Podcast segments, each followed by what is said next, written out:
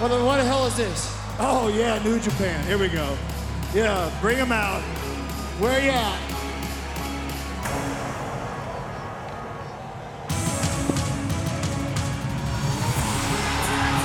Oh my God! It's Will Ospreay, the leader of the United Empire. Will Ospreay. Fans are rejoicing for the arrival of this talented Brit. One quick message. Hangman Adam Page, you want Okada? You want Okada? You can have him because you ain't fucking getting this. You dumb cowboy bitch. Osaka, say something. Say something. Come on, say something. Say something. Don't you want a chair? Come on. 何も言えないんです Let me take you back. 19th of June, 2016. In this very building, I had my last match as a young lion. I said goodbye to you all, and then I told you, You were my family. かつてここでそのコメントがありました2016年 So fucking say something. Say something! I told you you were my family! Are you not happy for me? More! That's right, I told you you were my family! And maybe I wasn't completely wrong, huh? But today, June 12th, 2022, almost six years to the day on, I stand here. Switchblade Jay White, the number one asset in all of professional wrestling, the last rock and roller. I am a man that single handedly sold out Madison Square Garden and, and the United Center. I'm King Switch, baby. And hey, once again, Tanahashi, I'm the first, only, and true Grand Slam champion, making me the real belt collector. As you can see, I'm the leader of Bullet Club. I am the catalyst of professional wrestling. And now I am the IWGP World Heavyweight Champion. Let me hear you. Just so you know, my husband is average balls. My husband has above average balls. Husband has the giant, has gigantic balls, massive balls, huge, huge balls, biggest balls in the whole world. Prove it! Oh shit.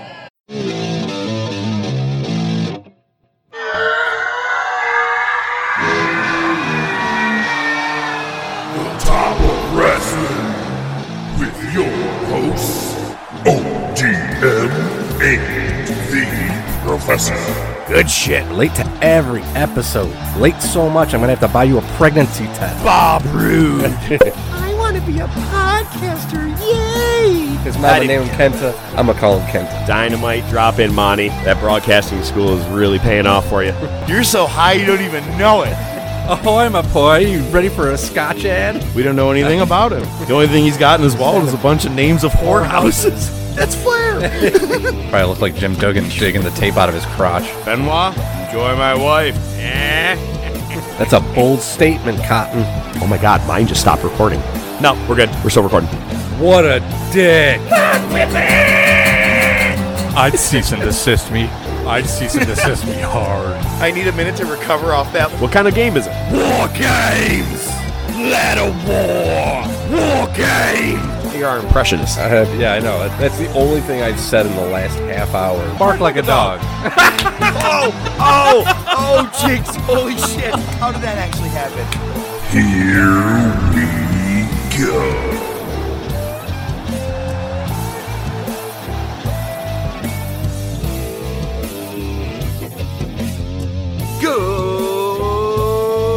Good Wrestling Day!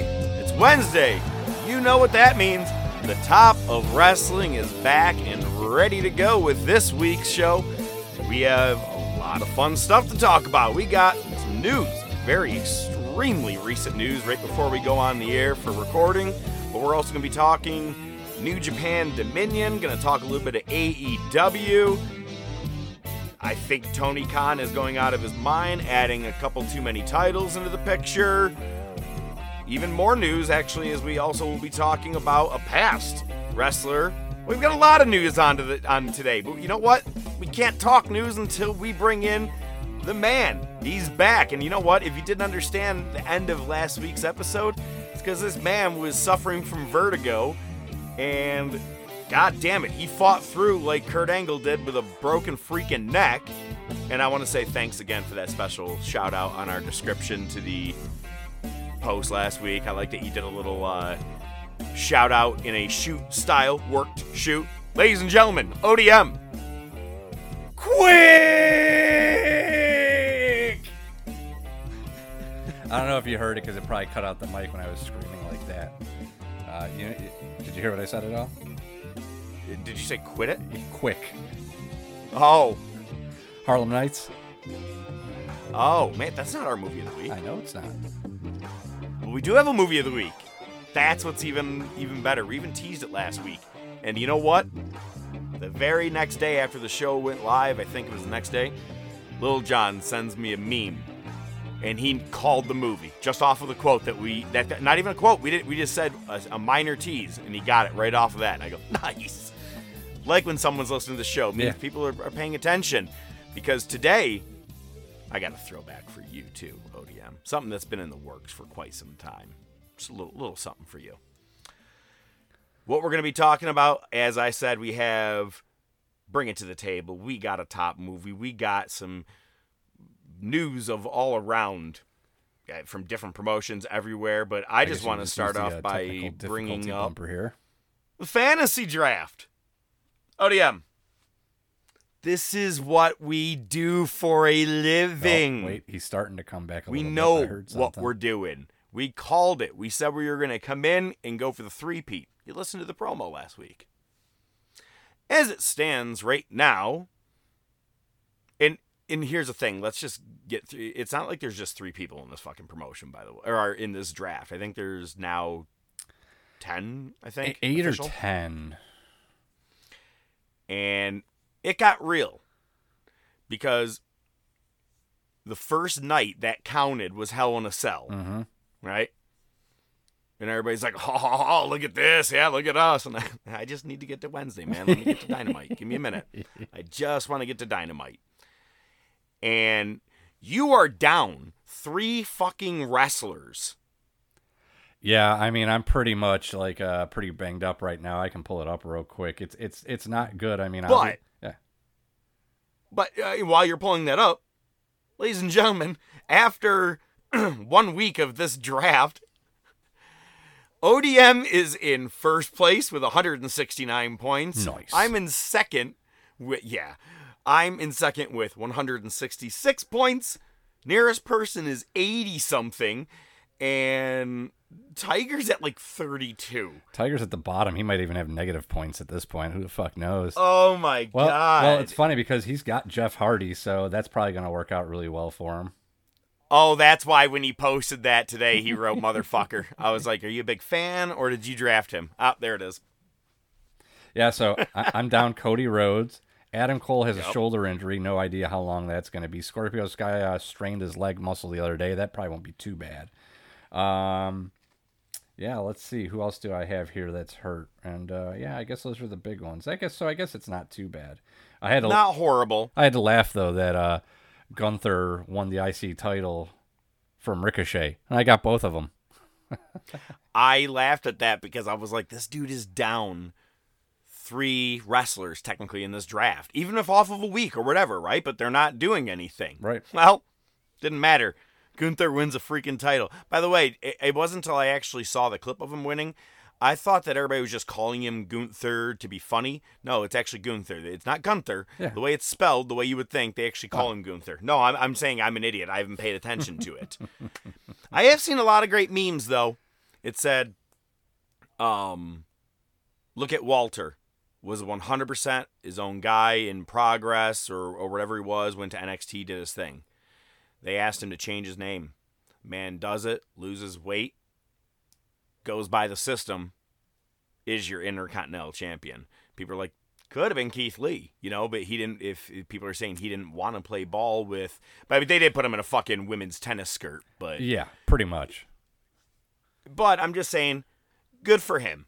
I am not a fan that they changed his name at all. No. I don't know. And what- Marcel Barthel or whatever that, that used to be, I don't know his name. Like they changed all the names. I don't They know changed anymore, twice. man.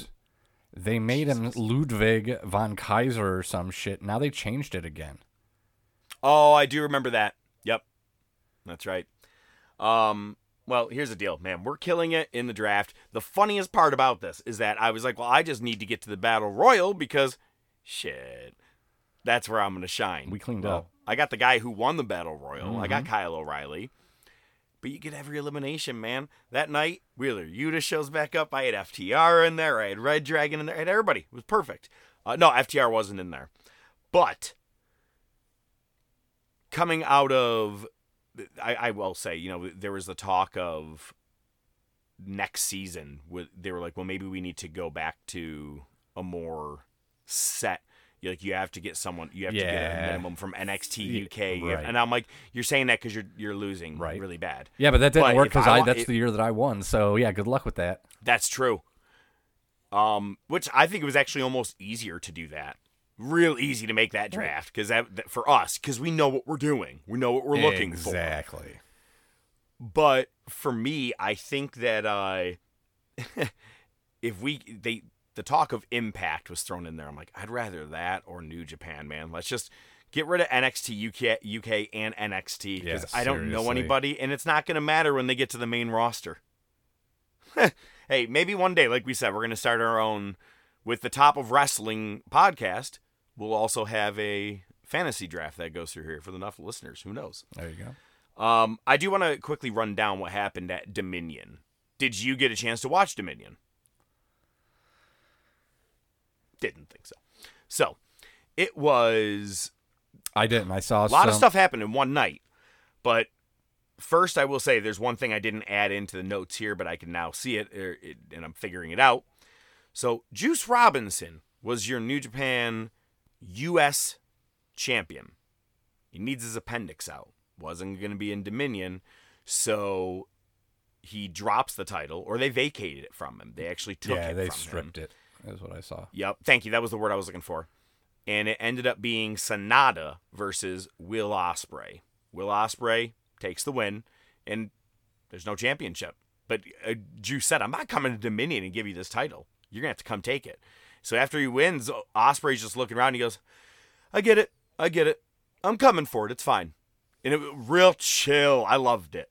Um, and you already heard in our opener, man, this man pulled double duty was in AEW's ring on Wednesday night and then Saturday night into Sunday morning, however you want to look at it, was at Dominion. Oh yeah. Fantastic. Did you see? I gotta, I gotta. I gotta break in real quick because you know, Yeah. you mentioned uh, no spoilers because you were watching it late, obviously, not watching it live. Mm-hmm. And, Thank uh, you. I saw something on Twitter and I almost broke. I was like, "Oh, I got to send this," and I was like, "No." It was Jay White with Bullet Club in the post conference, basically saying, "You don't get AEW without me." Oh, Kenny, I beat him for the U.S. title, and then he ran off to make his own company with all his buddies. Hangman, he was just calling everybody out, and he's like, "I am, you know, the reason there is an Sick. AEW." Nasty promo, just awesome. And and part of the promos you heard in the beginning is him even saying, "Hangman, you want Okada? Take him. I'm fucking done with him. You're never gonna get this title."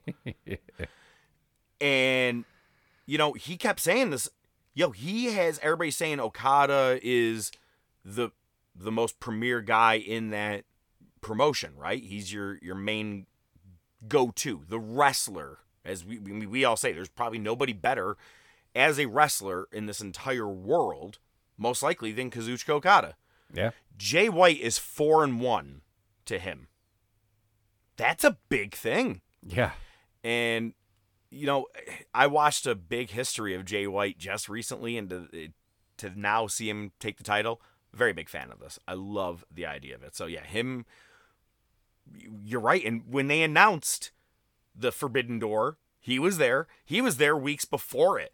So who are we gonna get at Forbidden Door? Is it, there's no way it's gonna be Jay White versus Adam Page, unless that's the whole point that it was never Page versus Okada. Is that because remember they were like, well, that's off the table. Right. Maybe it's because it never was and it was supposed to be White. Hmm. I don't want it. Yeah, me neither. Problem is, we have too many injuries, man. The the dream matches are going out the fucking window quick. Danielson has been kind of injured from what we're seeing. Yeah. Punk is out. Sucks. Yeah. But I'm still hoping that in a couple of weeks they're gonna pull off a pretty decent pay per view. But that's just it, man. It's a couple of weeks. We have what two matches in total signed? Not even Officially Yeah, signed. Moxley and now Tanahashi. And Tanahashi, yep. I don't know, man. It still seemed like Page and Okada was where it's at, but it might not be. I mean, it certainly could change. Um, yeah, I thought there was another one. Oh, uh, Zack Well, Saber Jr. they- is is uh, possibly doing Danielson if he's healed up. So he did get a Right. concussion. And it looks like I think we're gonna get Will Ospreay, Jeff Cobb, and Great O'Khan Mm-hmm. versus Trent Beretta and FTR. Right. And maybe one more person from what is it? United Empire is the name of uh, Will Ospreay's gang. Why I say that though is during Dominion, after Jeff Cobb and Great O'Khan win the tag team titles from Bad Luck Fale and Chase Owens, in comes Rocky Romero trying to get a beat down and a receipt to them after what they did on Dynamite a couple of weeks ago. And he, again this past week. Well, he came alone and did not succeed against the two powerhouses. They beat the living piss out of Rocky Romero and sent him right back out of the ring. Um, but they won the title, so I'm kind of excited to see where this is going. I don't mind Ospreay getting in and getting in and mixing it up with guys like FTR. That's new. That's something different for me to to like. And he's got a better persona than ever. A lot of people, if they think Will Ospreay, sometimes they only think the circus act that you saw with Ricochet all those years ago. Right. Total different guy. You gotta. I'm a very big fan of him, and he's he's his heel work has been great. Um, as I mentioned, Hirooki Goto did not win against Tanahashi. We knew it.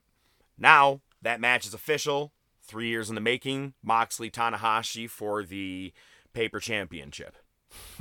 That's what I'm going to call it. I'm not going to call it the interim championship anymore. There you go. I was a very big fan of uh, probably one of the worst Rocky movies, but Rocky Five. Oh God. Rocky just retires, and, Yeah. and they keep going to Tommy Morrison. You're a paper champion. You haven't beat the champ. You're a paper champ, and I'm. It's true. You're a paper champion if you haven't beat the real guy. Punk. It, did you notice that's what Wardlow said on the mic this past week? He goes, "CM Punk is the champion, so I'll focus on the the TNT." I almost said TBS, the TNT title. I'm like, if he's acknowledging it, why are we making a paper champion? Yep. you're splitting you're, you're kind of 50-50 booking we'll call it if you're not thinking it but um here here's something else that happened two big things that happened at dominion that i haven't covered yet first remember that match i told you that was the first guy to 30 pinfalls Yeah. right so you could get a four count that's that counts as four. Right. it's not 30 pinfalls in a row it's just actual taps to the mat. They did the same a same kind of match with the same guys. Shingo takagi versus taichi um taichi is I, I like him i like him as a wrestler but the problem is he comes out with that microphone and looks like he's singing all the time. And I know you've seen that before. And he has like the Zorro looking mask. I'm like, you ditch that shit. I'm okay with you. But every time you come out, I'm like, you're Santino Marella to me right now. It bothers me for some weird reason. It almost bothers. I hate that Tanahashi does his air guitar too. I don't know why. Anyway, we'll move on. So this match was a 10 minute time limit match. Most pin taps wins. Okay. And it was like 12 to 10 or 11 at the very end. And Shingo Takagi won. I just like the concept. It's just something different and it got you really interested in the entire match because if they had these guys out there, I don't I but I'm like, eh, I'll fast forward through this one. Kind of like I did the Los Ingergolobrabades eh, eh, eh, Yeah, close. when it was yeah, Naito, Bushi and I don't know who else. It, it was a six man tag, and I go eh, skip. It was a four and a half hour show. I didn't have it all in me. Yeah, yeah, and it's sad because sometimes there's people you want to see that are in those matches, but Yeah. yeah, when you're talking those those eight man tags, it's like no, I'm all set. Too much to pay attention to. But, but like I said, I think we're gonna get that at Forbidden Door. Oh, some definitely, version of those. definitely, you're gonna get one. But the one that got me the most was that I just said like three weeks ago. I'm so excited. Tama Tonga wins his first singles title in New Japan. Big things to come. Loses to Machine Gun Karl Anderson. Okay. Okay. All right, give me a second here. I wasn't a fan at first of this motion, eh, but I think I have an idea where it's going and it's going to follow into my prediction. So, first is this. This match is great because did you know that both guys are mainly known for using the stun gun? They call it the stun gun. Their cutter, their RKO. It's the that's what Karl Anderson and Tama Tonga call their cutter, the Okay. stun gun. Tom has always done it in the last several years in a tribute to his buddy Karl because he's been gone and gone off to other places, right? And and they had promos where he's like, I do it just like him, blah blah blah. But now that he's back, now that he's not in Bullet Club, they're feuding. What I loved is that Tama was the champion walking into this match, and they didn't even have the chance to fully say his name as he came out, walk into the ring. He just slid in under the rope and as quick as he could went running and drop kicked Anderson right into the corner and just went beating on his ass. Cuz you know you turned your back on me. We're supposed to be friends. Right. of course Doc Gallows is there playing his part at ringside. And yeah Tonga loses. I was a little pissed off about this man. I was like I don't ugh, I don't like this. And then they redeem it seconds later by having a commercial that was like five minutes long. And unfortunately, I had the Japanese version, so it was really hard to understand some of the things they were saying in the first part. They're just showing you screens of the crowd and it's just saying all these things, and I go, ooh. And there's a couple random numbers in there, and I'm like, I eight, that may be August. I don't know. It was like hard to understand it all. But they were announcing the first ever 28 man field G1 Climax tournament. It's G1 Climax 32, and 28 man is the most they've ever had, and they're doing it in four blocks this year. Normally they do it in two blocks, A and B. Right. How they're gonna do this, I don't know if like A faces B, C and D, and then they face off at the end. It'll probably be like a round robin. Probably. Yeah. Oh, okay. Um. So th- and that's the whole point is each block in your own is a round robin, but then also how that ends maybe I don't know how they'll end up doing that. Okay. Yeah. Yeah. Could be that way. Um, but Lance Archer is involved. He's going to be. They even said AEW star Lance Archer. Um, Tom Lawlor's involved, which is cool. He's in the New Japan Strong version of things, which is usually seen on YouTube or maybe AXS TV, if I'm not mistaken. Um, more on the American side of things Right. but he's involved. And I mean, it's your who's who. Everybody's there. If you name them, they're in this tournament. Evil, Sanada, Naito, Ishii, Okada, Jay White, everybody. And Tama Tonga. Now, one of my favorite promos, I'll let you guys look it up. I've mentioned it here before, I think, maybe like season one or two. But one of the the year that Naito no. I believe yeah, the year that Naito won the G1. Tama Tonga was mm-hmm. about to be in his second or third G1 and what's great about the tournaments is that they do it as a major press conference and each guy gets up and explains their passion and their goal of wanting to win this tournament. Tonga, remember he's the bad boy. That's what he's been, right? He's a he's a face now. He came out that one. He goes, "Yeah, I don't give a shit about this tournament, man. I don't. Unless you guys are, you're just doing this here, and it's the same guys every year, the same guys." He goes and just shit on everybody. He goes, and Kenny Omega is the bout machine, and went off on on everybody. This is that famous turn or that famous press conference where there's like five straight minutes of just Kenny Omega reactions. Do you remember that? Because he was sitting right next to each speaker at the microphone. Right. That one. But great. Just watch Tama Tonga lose his goddamn mind. But he's a good guy now. And you know what would be a great thing is now that Jay White is the leader of Bullet Club and he is your world champion. How poetic could it be now that Tonga just dropped this title? He goes on and actually wins the G1. He loses to a couple of Bullet Club members along the way because you have to defend that briefcase all the way to Wrestle Kingdom. Right. Yeah. And he could go there and face White. I do not care if he wins. Not saying that. But it is at least your push for a new guy, a new gaijin that you have that you're pushing. And, you know, we don't really, uh, we haven't mentioned this for some weird fucking reason, but did you know, you know that like Kota Ibushi and New Japan are like majorly on the outskirts of shit, right? Like, Yeah, There's a lot I- of bad s- blood. Yeah, I saw that. There, there was like this whole tweet storm that Ibushi or uh, yeah, p- put out. It, it's yeah, it's, it definitely seems like Calling out the company for a lot of bad things. Yeah, I just and don't not yeah that. not this isn't like a sh- this is not a kayfabe thing this is real um well i don't know. I don't speak full japanese so maybe it isn't. We don't know. But i'm just saying who's your next face that you're really really really going to push in new japan? I think Tama Tonga wins the uh g1 climax this year. Hey, that's uh, I definitely see where you're coming from. Uh, I'd be surprised if it happened. I just Oh, I would see it. absolutely be surprised, but then I would pat myself like Barry Horowitz on the back, man. Oh, baby. All right. What do you got for news, my man? All right, let's get through some of this. Uh, we'll start with uh, Kane, aka Mayor Glenn Jacobs, uh, puts out a tweet the other day regarding gun violence. Uh, so I'm just going to read his tweet real quick.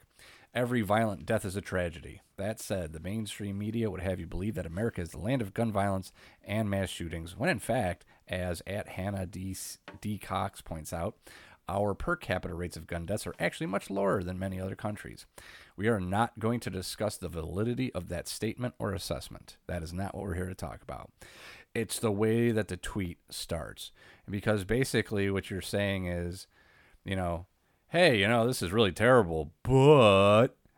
And he just went complete politician. He went complete rhetoric for bipartisan politics. Every violent death is a tragedy, but. And uh, personally, I just think that it was just shitty on that level. Uh, two reactions of note Sean Waltman. Breaks my heart reading this shit from you, man. What the fuck? Uh, one from Mick Foley.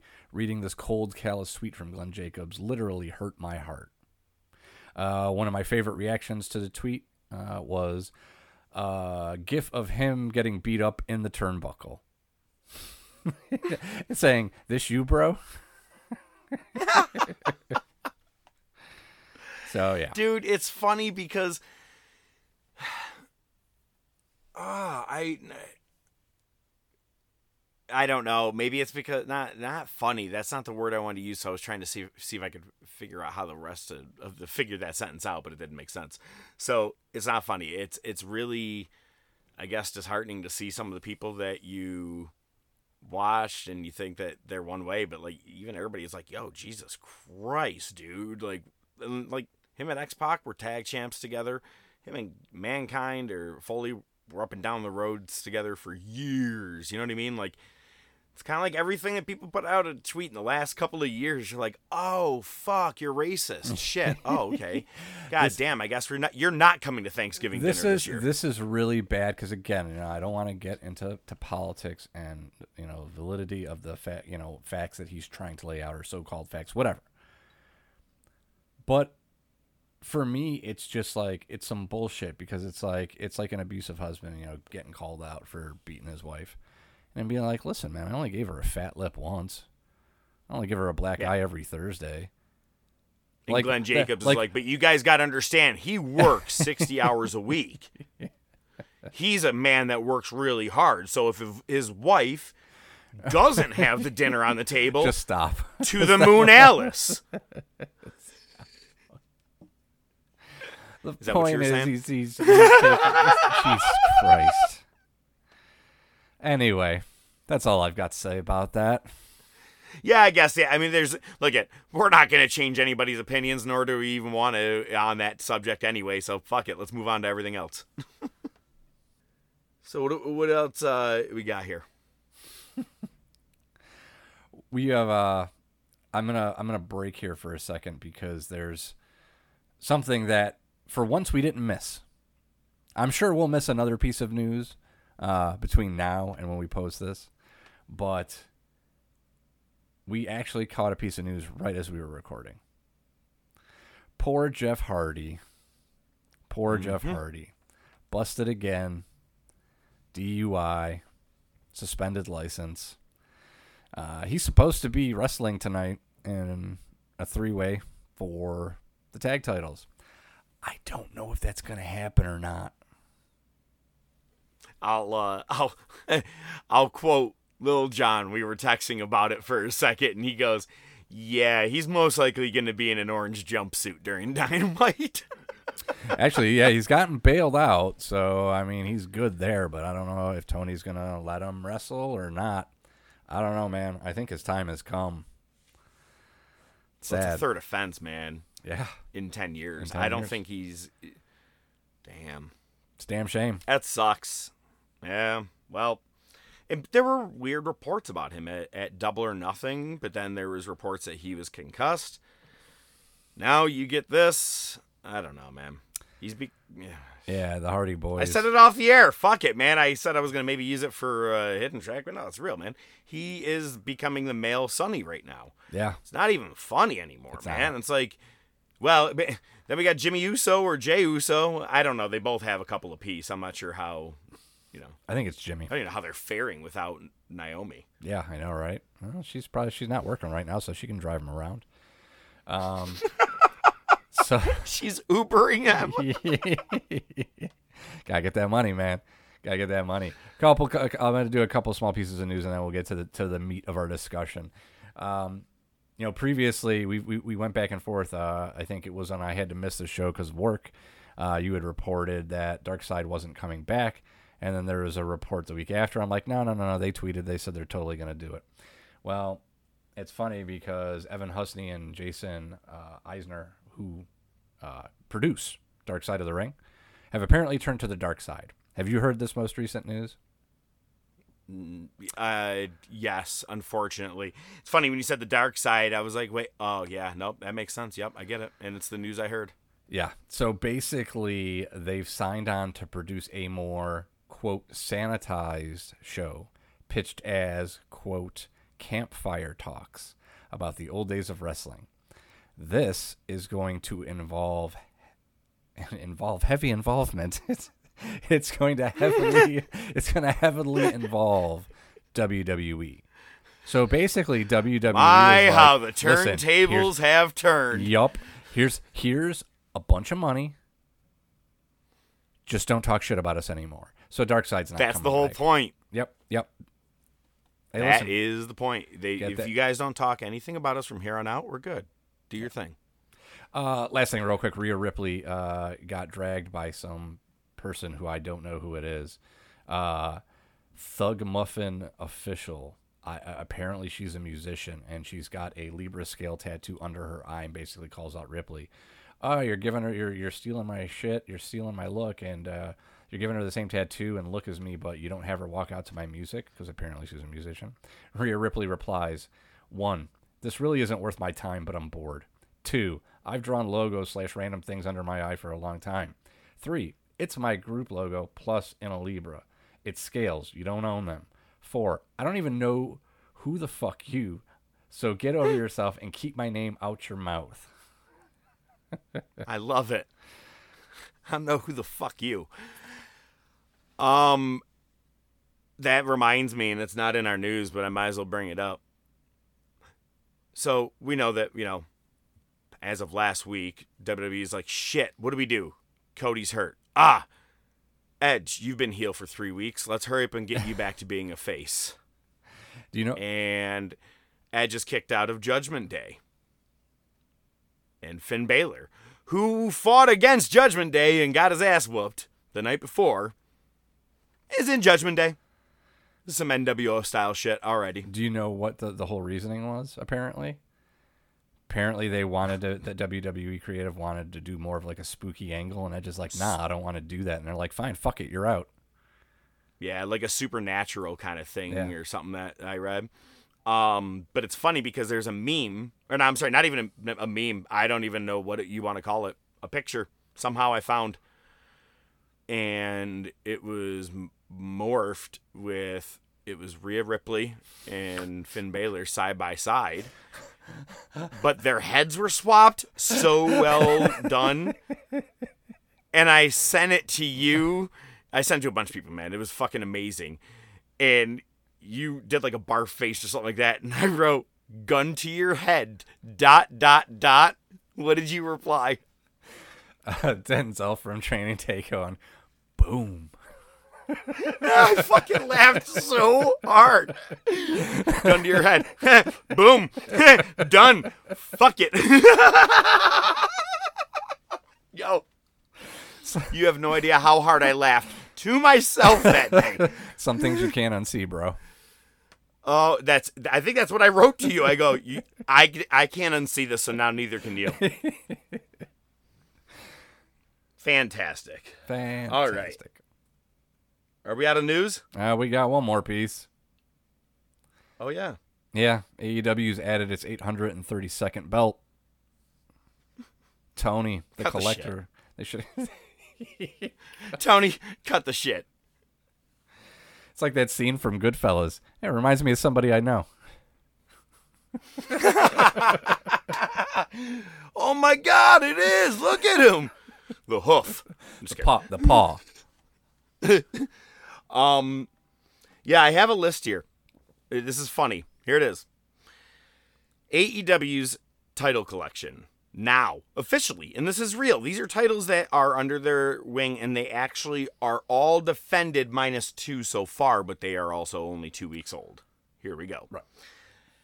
The AEW World Title, the TNT title, the TBS title, the Women's World Title, the Men's Tag titles, FTW title, the men's Owen and the women's Owen. Look at their championship titles. You could have went with a fucking trophy, but you have them carrying championships, so that's a championship.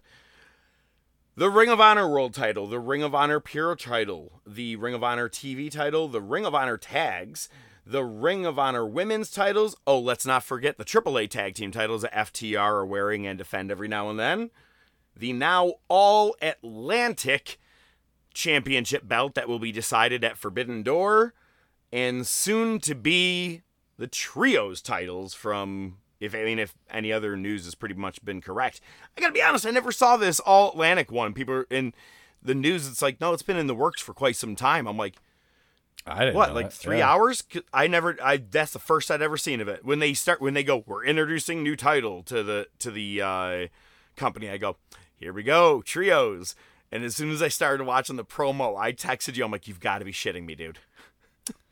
Yep, it's basically a, what the European title almost. But the best part is some of the people that are involved aren't even from like live on the Atlantic. Buddy Matthews is from Australia. That's not in the Atlantic. You're gonna have two people from New Japan. That's not in the Atlantic.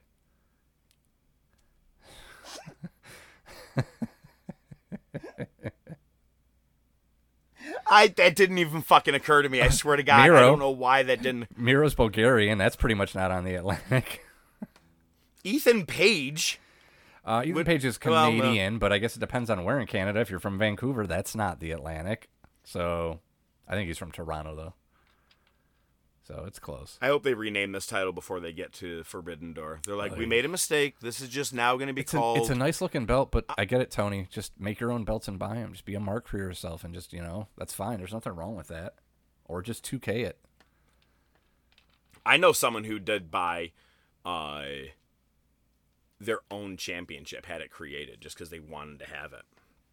Isn't that weird? To buy one for no reason and just sit at your Just for house? no like reason. Just like no a custom, like a custom one. Made a whole custom title. Just like my name is it's at their Bill. it just says I'm the champion of Williams.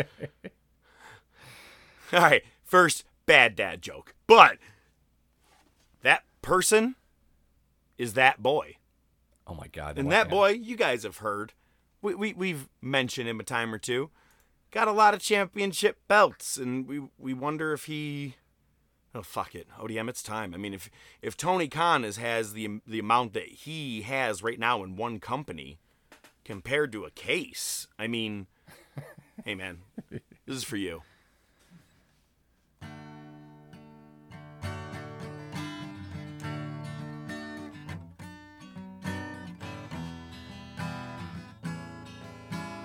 That boy dented dad's new couch. Oh, he'll regret it somehow. But that boy has all of the gold.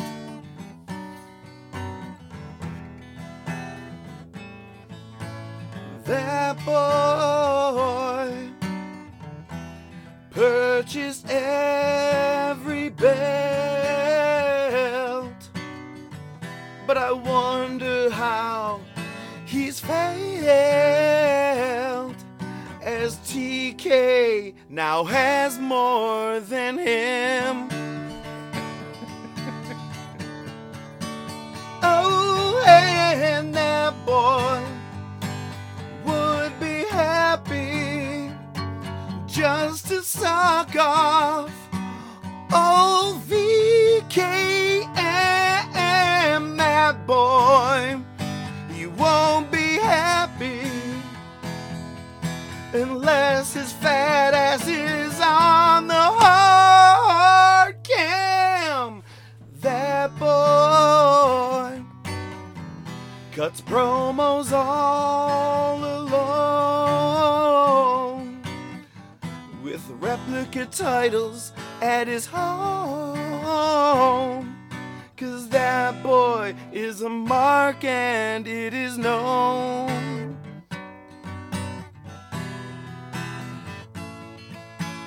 That boy. Ooh, he also has Kurt medals too. I'm not kidding, it's damn true.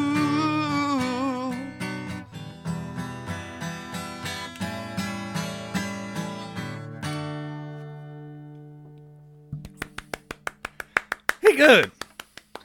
that boy good. Man, that song has been on hold to wait for the right time and obviously, come on, I mean, the TK part, we had to, we had to throw some things in that were I even riffed at the end. That was all new. Yeah, no, I was. I was at so- first. I was looking. I'm like, is there more there? Uh, yeah, it all started with the story about the couch, and then One of my favorite logos of and- all fucking time. Oh, God, it was Scott so Hall great. standing behind the couch.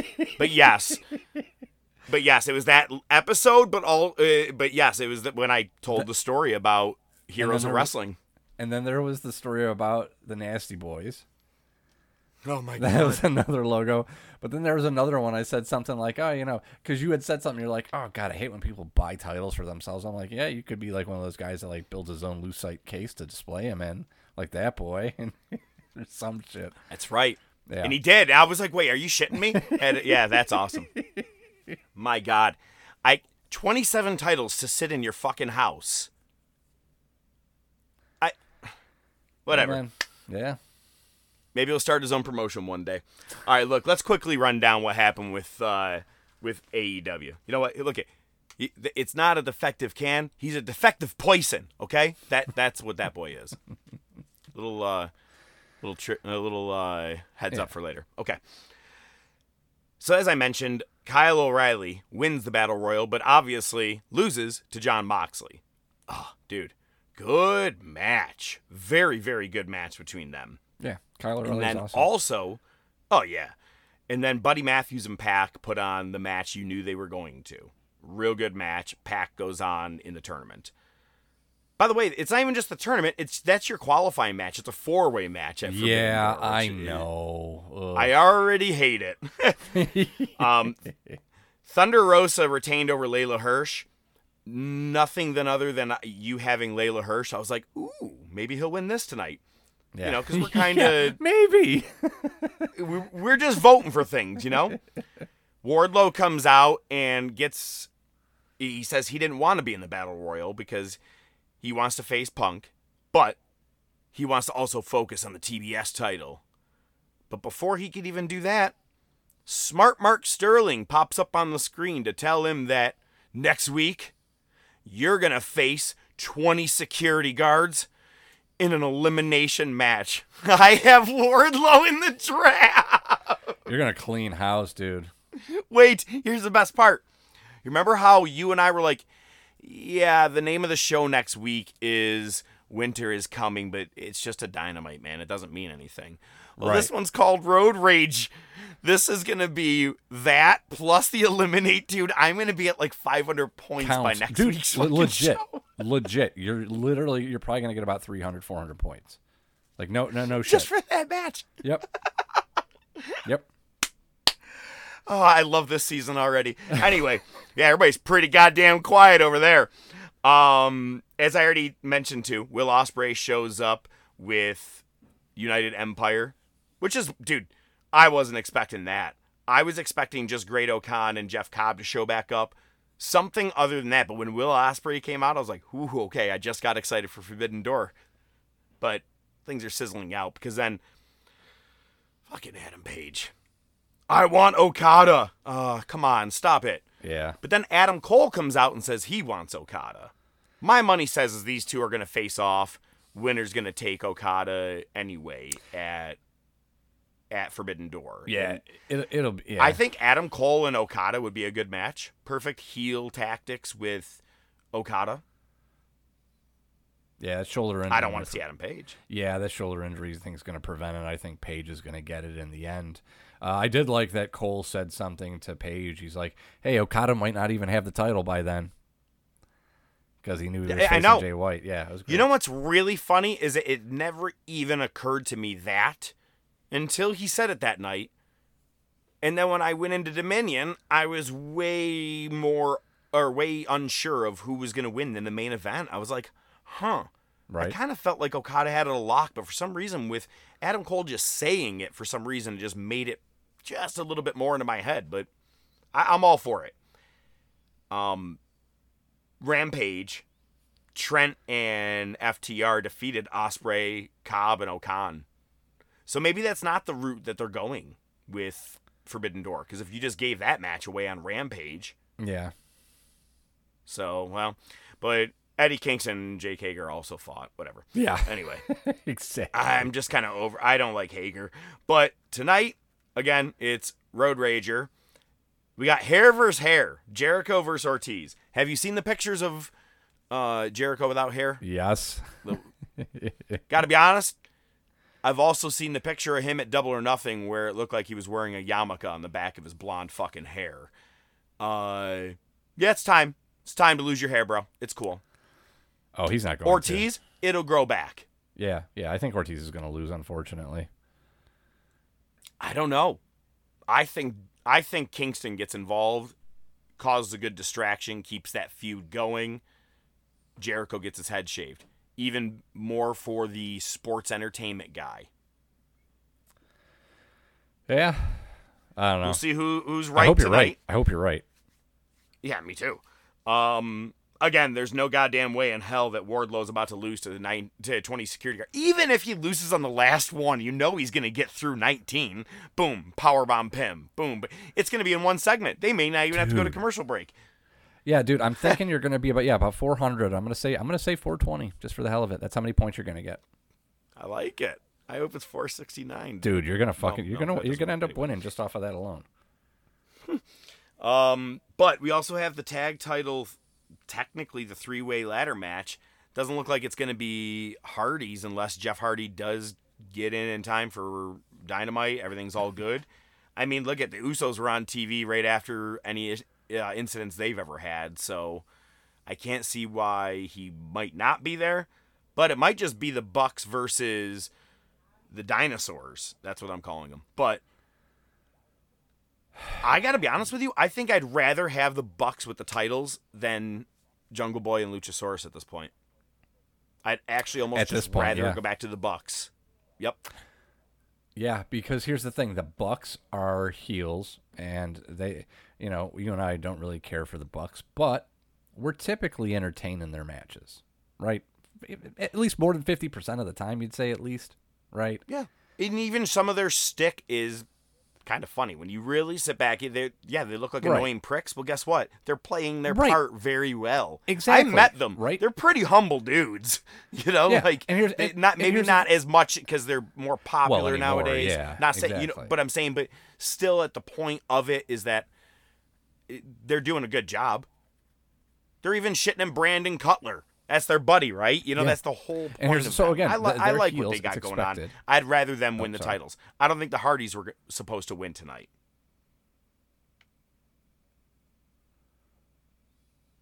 So I'd rather see Sting and Darby Allin actually take the titles. I'd rather them just get inserted to the title picture. Yeah, nobody point. cares about uh, th- th- these guys are supposed to be faces, and nobody gives a shit about them except the, you know the hardcore marks. So whatever, man. I wanted Hobbs and Starks to win at Double or Nothing. Dude, I had such I'd high hopes, and now Maybe I'm, put them I'm in sad. Anthony. Bowens, yeah, Anthony Bowens is getting pushed in a fucking wheelchair, so he can't do anything right now.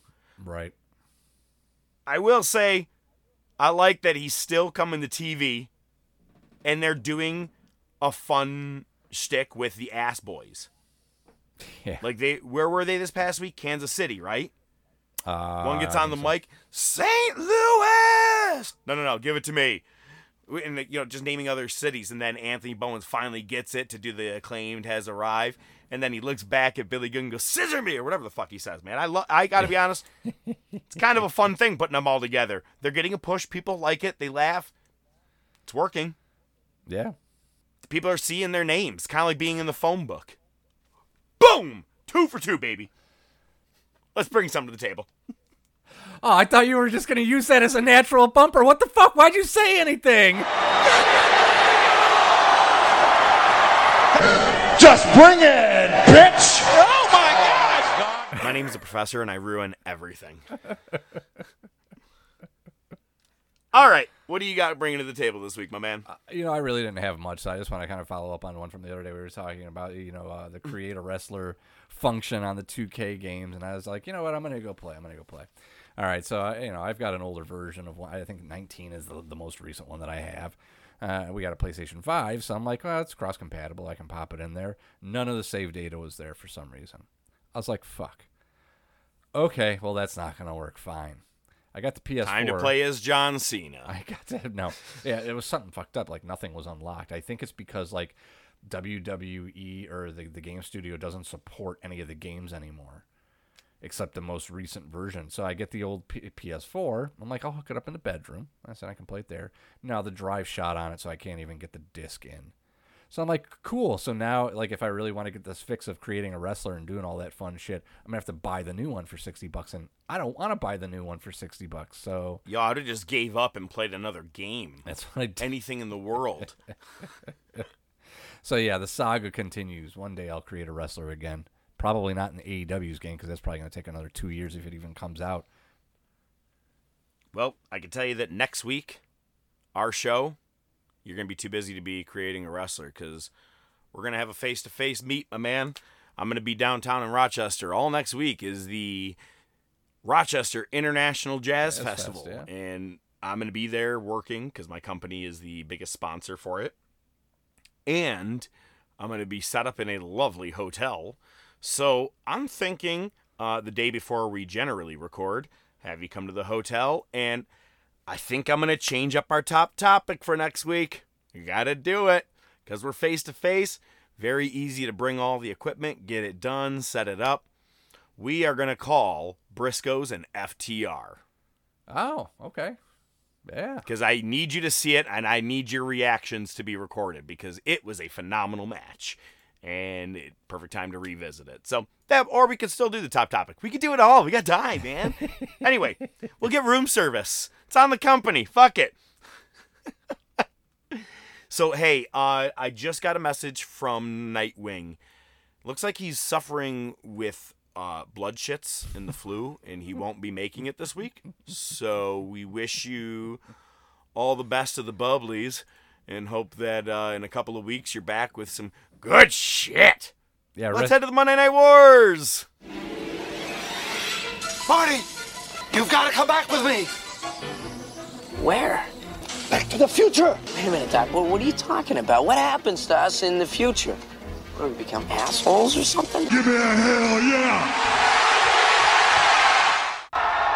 You see, last week on Raw is War, when you looked me in the eye and gave me the finger, I felt the bond between the two of us.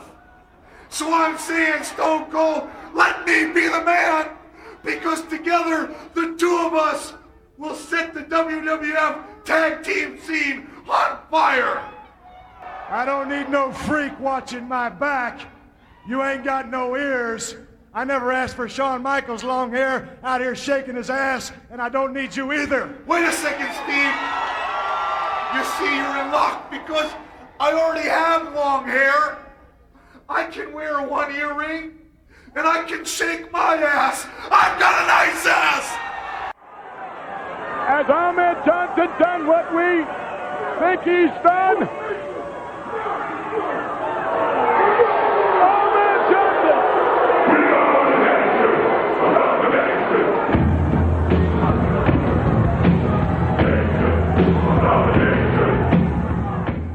Now it all is seeming to make some sense.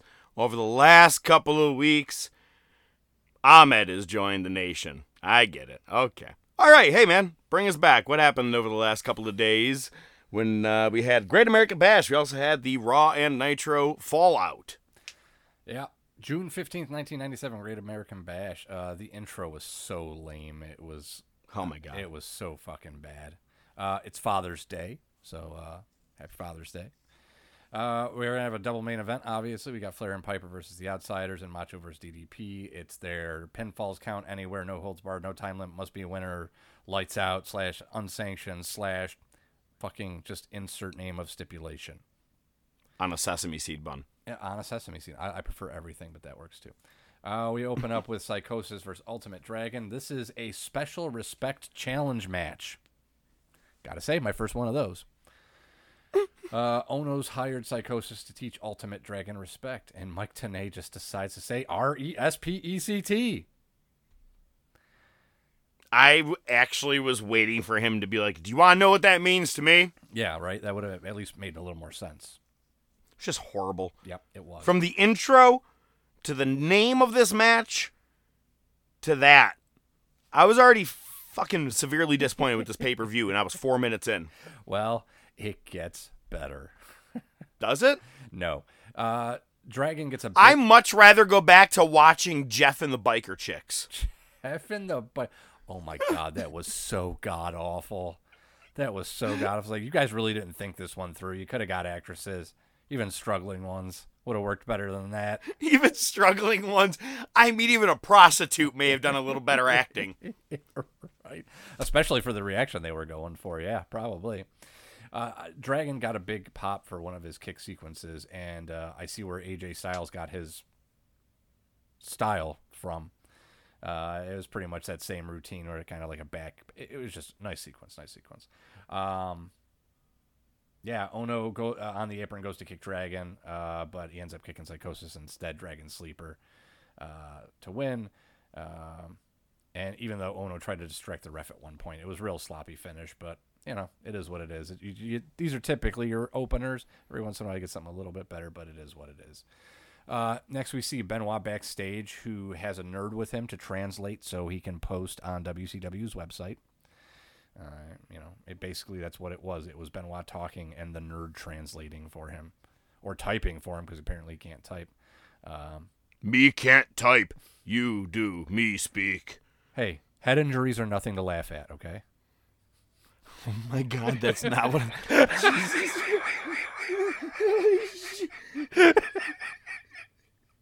Holy shit. okay, let's move on. yeah. Harlem Heat versus the Steiner Brothers, a number one contenders match for the tag titles. Um, let's see. This one, another shoddy ending, man. Uh, Scotty hits the ring and Steiner off the top rope, but Vincent comes in and hits an elbow drop on Booker T. This gives uh, a DQ win to Harlem Heat and Vincent's kind of just putting up the black fist afterwards uh, after giving Harlem Heat the win. Uh, Steiner's go after Vincent, beat him down. Scott gives. Uh, it was fucked up though because they had Vincent in the ring and you know they're all pissed off because they lost. And Scott, like after Vince is already down, Scott puts his boot like on his face and just flicks it. It was like that. That was. That I feel like there was something behind that one. Yeah. Ooh, it looked nasty. All right. Uh, next we get Konnan versus Hugh Morris. You can sip your beer. Go ahead. I saw it. I know. You got yeah, it. I Sip gotta your beer. pause. I don't know why I'm holding it right now. He lifted it. He wanted to drink, and he's like, "Nope, gotta produce the next match here. Gotta talk. I gotta go." How about this? How about this? I'll I'll say this and then I'll take a sip. It'll give you your chance to speak. Oh, great. Our, our next match is Konnan versus Hugh Morris. It's quite a humorous match. Okay. Uh, this is uh, you know, Didn't even want to say it, but you made me. Yeah, I know, pretty much. Yeah. Uh, this match was interesting because, you know, I I don't know. I feel like when you think of these two, you don't think of a lot of mat wrestling and a lot of holds. This match was. It was a lot of ground game. It was. It was interesting to see. Right. It kind of showed honestly why Bill DeMott really was a good trainer. Yeah. A good guy that was at the performance center. Yeah, did he fuck up down the road? Sure. And you know, it's whatever. But he could go. He could actually wrestle. Mm-hmm. He was just better off being the character that he was. Konnan, always a great wrestler, could do lucha stuff, could do mat wrestling, could do brawling. I think Konnan's actually very underrated. Yeah, certainly. Yeah, a lot of his All matches. time. Yeah, yeah, he's not just full on lucha. I mean, again, a lot of mat stuff. It was really Mhm. interesting to see. Uh, but then everything went to shit. Uh, one of the things that I noticed was who's the baby face in this story? I mean, technically it's Morris, but the crowd seemed like they didn't really like either or really didn't care for either. I think that they're making Konnan a tweener. They're like, well, we Okay. see what's working with Stone Cold over there. All right. People also like the NWO. Maybe we'll just have him go that road because it seems like he's just on his own, right? And we're starting to get to the olale and, and getting the crowd going and, and shit like that. I think he, that's what he's doing is he's not full blown baby face. Hugh Morris is still technically the bad guy because he's in dungeon. Yeah, but Konnan uh, attacked him the other. Yeah, it's just weird. It, it, it was just it was a Yeah, thought I had. But it, th- what you said makes sense. Yeah. No, but it's a very, very good point because you're like, it's not like they just put a match together and you're like, oh, two faces or two heels. It's like, no, this is a storyline, which is even worse. This has been going on for weeks. So, good question. Very, very good question. We'll have to unfold it to see what happens the next night. Oh yeah.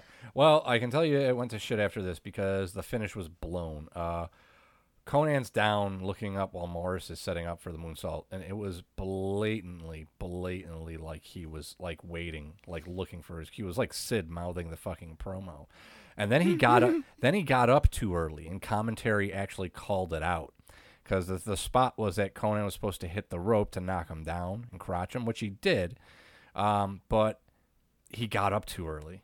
He had to lay back Yep. down. It was fucked up. Uh, he hits the rope. Morris hits his head on the turnbuckle, knocked him out. He puts on the tequila sunrise anyway, uh, and Konnan gets the win.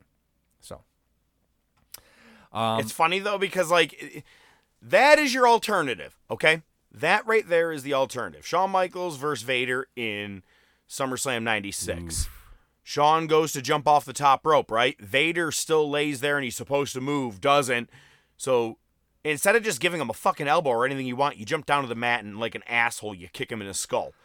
yeah. The opposite is that Le- poor Leon could have gotten up going, I'm supposed to get, oh shit, I'm supposed to lay back down. Nope, never mind. You know what I mean? Like, he could have fucked up the other way. right.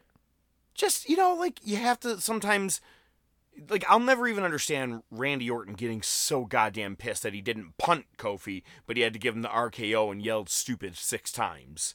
You know, it's like, the alternative is what happened right there, where he got up and goes, oh, nope, never mind, not ready. I'm going to lay back down. Oh, I missed my cue.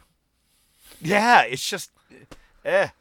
Yeah. Very shitty ending. You're right. Like, this is where it went to shit. Yeah, we had Gene on the ramp. Obviously, it's a pay per view, so he's going to push the hotline. Uh, rumor in the locker room that someone's going to be showing up tomorrow at Nitro having problems with his current contract or current organization. So, it's- MJF. It's yeah, exactly. Um, th- it's weird. I'm I'm, I'm going to flash forward. Uh, I'll just tell you now. He doesn't show up, but I'm pretty sure I I'm pretty sure I know who they're talking about. Uh, I thought it was this week, but maybe it's not. Maybe it's in a week or two. I watched only up to as far as this, so I have no idea. Actually, I haven't had the time, so All I'll right, well find then I out. won't I won't I won't look into it. We'll see. Um, the other thing that I that I was wondering about because I, I have one specific that I think I, that I know who it is, but the other thing that I was wondering is this is right around when Bret was talking to WCW. Could it be that they preemptively were teasing Bret showing up? Well, especially for what Raw is about to produce the next night, and and I'll tell you why the opening segment was your opening segment. So yeah, you wow, huh, could be. Maybe they were teasing Bret. Yeah, but there's another one that. It, All right. yeah, it's it's it's it's pretty fucked up. I was thinking about that for a while. Um, he then interviews Pu- Pubic Enemy. Um, Jesus. One of them was spazzing out, and Gene goes, "You don't have to wet your pants over it." Um, these guys are fucking terrible. It was a promo about trying to be considered number one contenders for the tag titles. Um, Rock says, "Hit the music, DJ." Come on, man, head injuries are nothing to laugh about. Only on this show.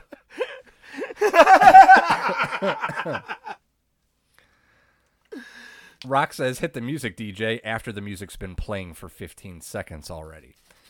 Uh, so moving on, Wrath vs. Glacier, round fucking 38. Uh, there is a new stipulation here. Uh, JJ Dillon says that Mortis has to be handcuffed at ringside. There's a lot of that going around these days. Uh, Vandenberg's on the apron. Mortis tosses a chain into the ring, uh, but he overshoots it. Glacier uses it while Patrick's distracted and gets the win. But during that whole subterfuge, Vandenberg was able to pickpocket the ref and get the key to the handcuffs. Mortis gets out. They jump him. Multiple refs to break it up. Uh, Glacier's still undefeated at this point. and then he does like a freeze sub zero thing by throwing it at people.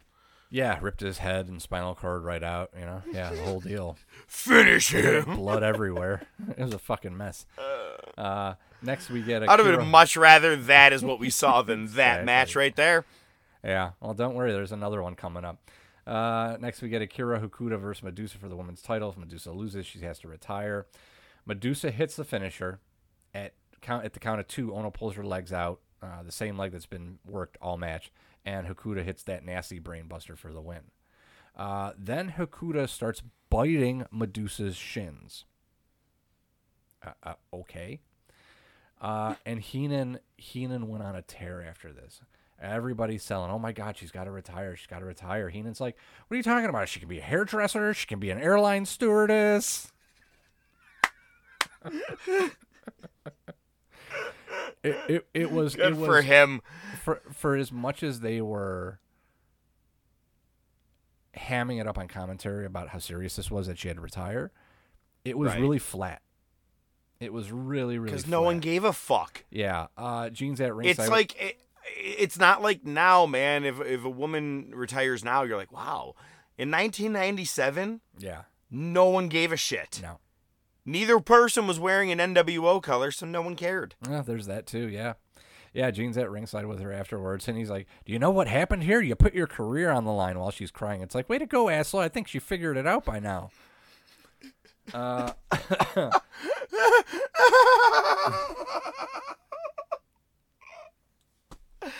Oh, that's amazing. Yeah, it's yeah. like really kicking someone when they're down. That's pretty amazing. much, yeah, yeah. Uh, next, we get the return death match of Benoit and Meng, but there's still rope breaks though.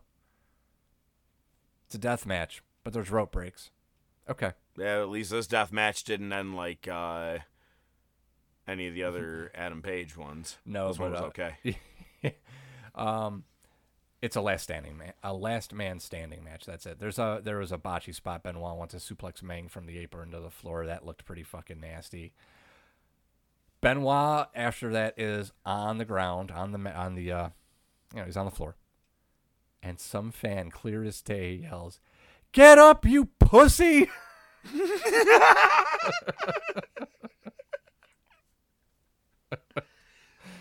oh, so well, good. not to go for the, uh, not necessarily going for a hat trick here, but maybe it's that reason. He heard "Get up, you pussy." He's like, "I gotta get up." Couldn't rest the head injury, and that's why ten year. All right, let's move on. Yeah, let's move on. Yeah. Uh, gets the Tongan death grip on, and I thought this was a cool spot. Benoit knew he was going to go out, so he jumped over the top rope to escape from it. Now, man, he was hanging there for a second. Ooh, bad visual. Uh, but still, he was able to.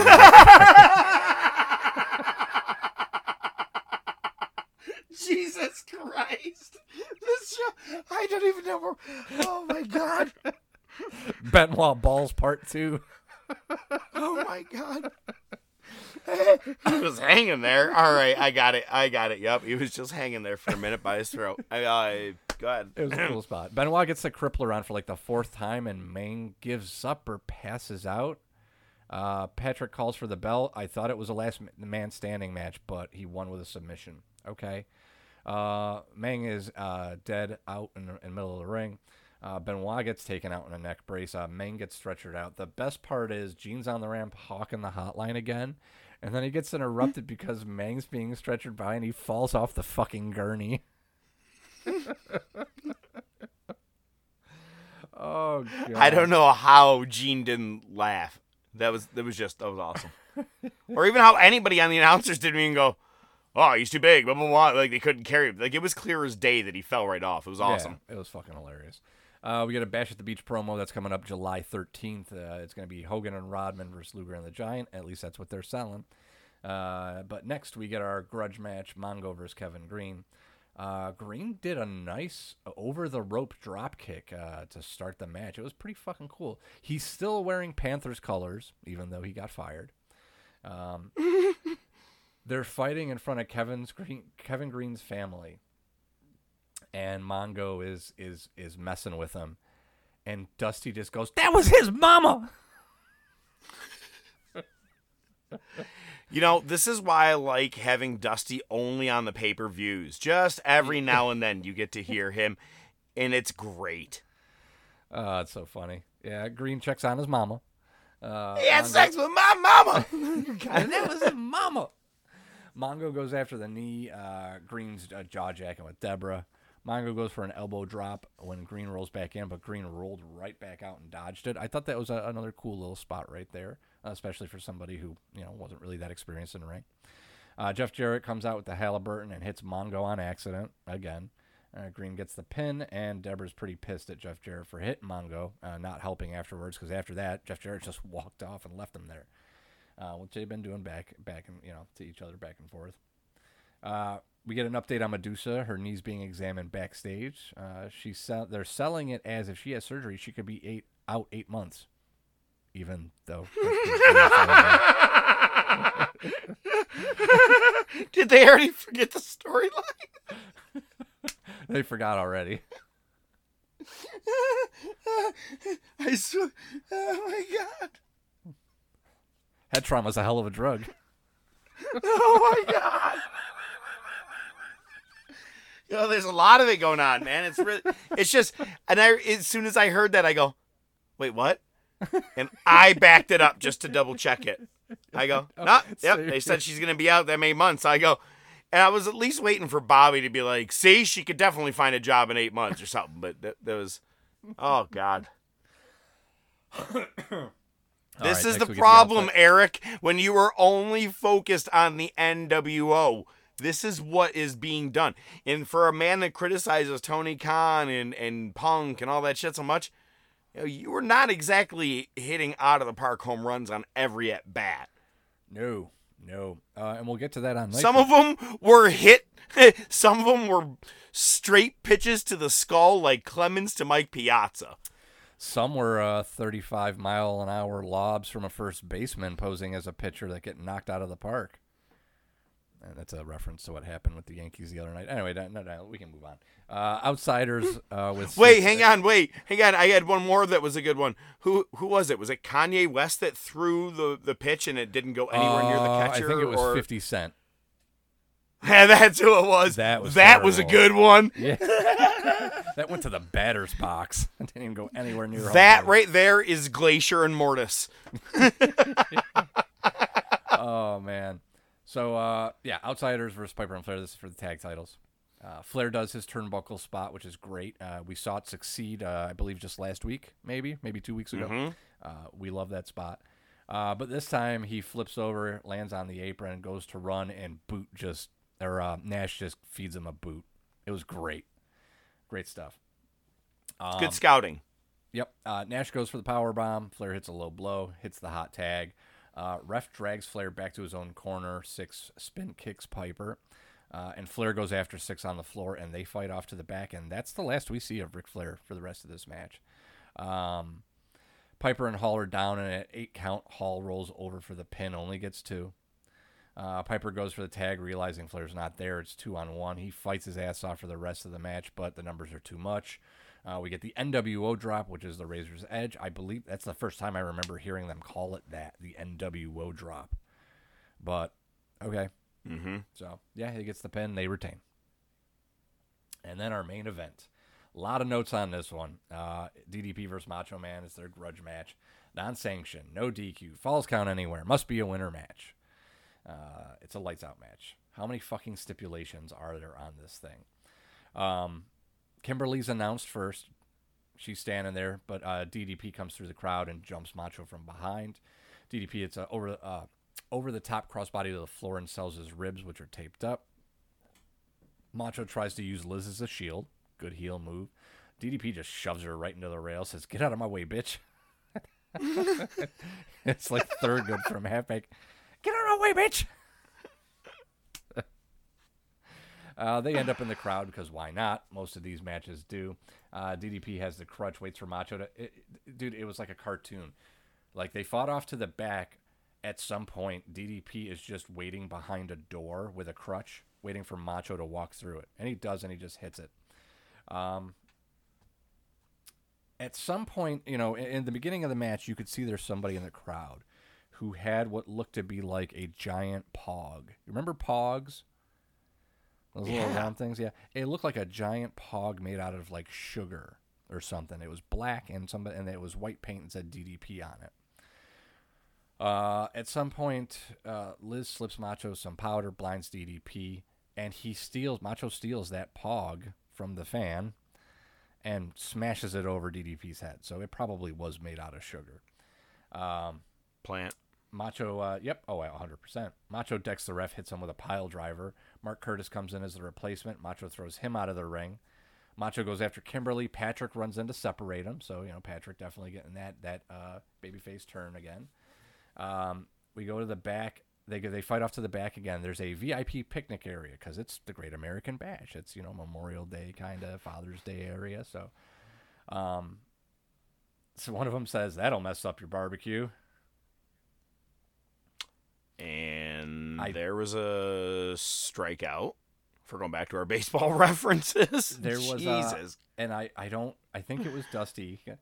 Get that barbecue pit behind you. There's a barbecue pit. Save the ribs. He, he slams Macho through the picnic table, and it, sure as shit, he, he does pick up the barbecue pit. And I think it was Schiavone goes, Oh, he found the Weber. they had This match the- brought to you by Weber. they head back to the ring. Macho pulls the padding up on the floor. Patrick stops him from hitting the pile driver. Macho attacks Patrick, then beats up the ringside photographer, destroys the camera. DDP hits Macho with the chair, rolls Macho in, goes to hit the cutter, gets the low blow.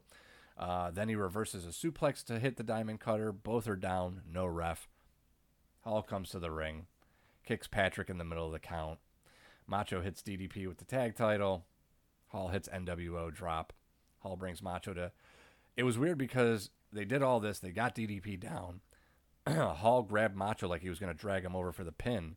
And Macho's like, no, no, I'm good. And just goes to the top rope and hits the flying elbow. Then he gets the win. I don't know. It was weird. So, yeah. Maybe I feel like maybe Hall didn't know the cue that I'm gonna go up one more time and hit him with the, with the elbow, like because I because it was weird. I because I thought the same thing. I'm like, did Hall make a mistake or because like it, it- you're right, he was trying to help him, but he had no problem getting right up, and I felt like Yeah. it was more of a miscue. Probably. Or Macho was just batshit crazy. We know he is. So, Scott could have been drinking his lunch. We know he was doing that. there's so. that too. There's that too. Or a combination. All right, well, on to Monday. On to Nitro. Limo pulls up. NWO music playing. We're at the was it, I don't know if it was the United Center. I forgot. Uh, it's where the Chicago Bulls play. Uh, United. and we get the Outsiders: Hogan, Bischoff, Macho, Syxx, and Dennis Rodman. The pop, the pop when Rodman showed Mhm. up, dude, was insane. Um, Hogan, you know, gets in the ring, starts comparing Luger and Giant to the Utah Jazz because the Bulls have just defeated the Jazz for the NBA championship. Um, there was a drop in audio, and I don't know if it was just a glitchy thing or if they said something. It seemed too short that they would have bleeped something out. Uh, I don't know though. Um, Could have just been a fan screaming a swear word, or Yeah, I don't maybe, know yeah. if they had a time. I don't know. Could be. Uh, Rodman says, "Are we ready to rock tonight?" Uh, Hogan says he's going to let Rodman beat up both Luger and the Giant, and Rodman, I this was probably his best lines ever. And you, Lex Luthor, this isn't a Superman comic. You know what's funny is that that's I swear to God, that's funny to me because when I was younger, I really wanted to get SummerSlam '93, and my dad goes, you know, I heard a, a an ad on the radio about SummerSlam. It's that big guy Yokozuna. He's facing Lex Luthor. So I'm like, eh, so as soon as that happened again, I was like, it's so funny how often that he was actually probably referred to as Lex Luthor. Oh, I probably did it when I was a kid too. So, yeah. the narcissist, Lex Luthor. Um, commentary's talking about Flair uh, from last night at the Bash, uh, saying nobody knows what the hell happened to Flair. He just disappeared. Just pull the Jeff Hardy. Just yeah. took off. Yeah, we'll find out tonight though. Uh, now we get Mortis versus Glacier again. Uh, Wrath's on the apron trying to interfere. Glacier reverses though and hits a super kick for the win. It's a beatdown as usual. Vandenberg is in the middle of the ring. I think he's got the scepter. He wants to hand it off. Ernest Miller comes in and just leapfrogs him and hits a spin kick. It was fucking amazing looking. Everybody, Tae Bo, let's go. Billy Blanks. Yep. cool little spot. Uh, yeah, we get Gene on the ramp with Medusa. It came out. This was horrible. Uh, I came out to say something. Last night was the end of my career. I want to thank the fans. You made me who I am. It was just fucking awful. This went nowhere. It was. But I will be back in eight months. oh god, it was. This was cringy. It was terrible. Uh, Because nobody gave a shit. Yep, pretty much, pretty much. Uh, Dean Malenko comes to the ring. We get a recap of Eddie costing Malenko the title.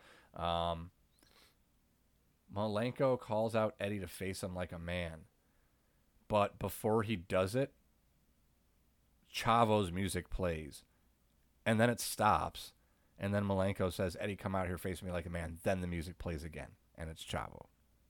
A Little botchy there. We get another one too on Raw though. That's pretty fucking good.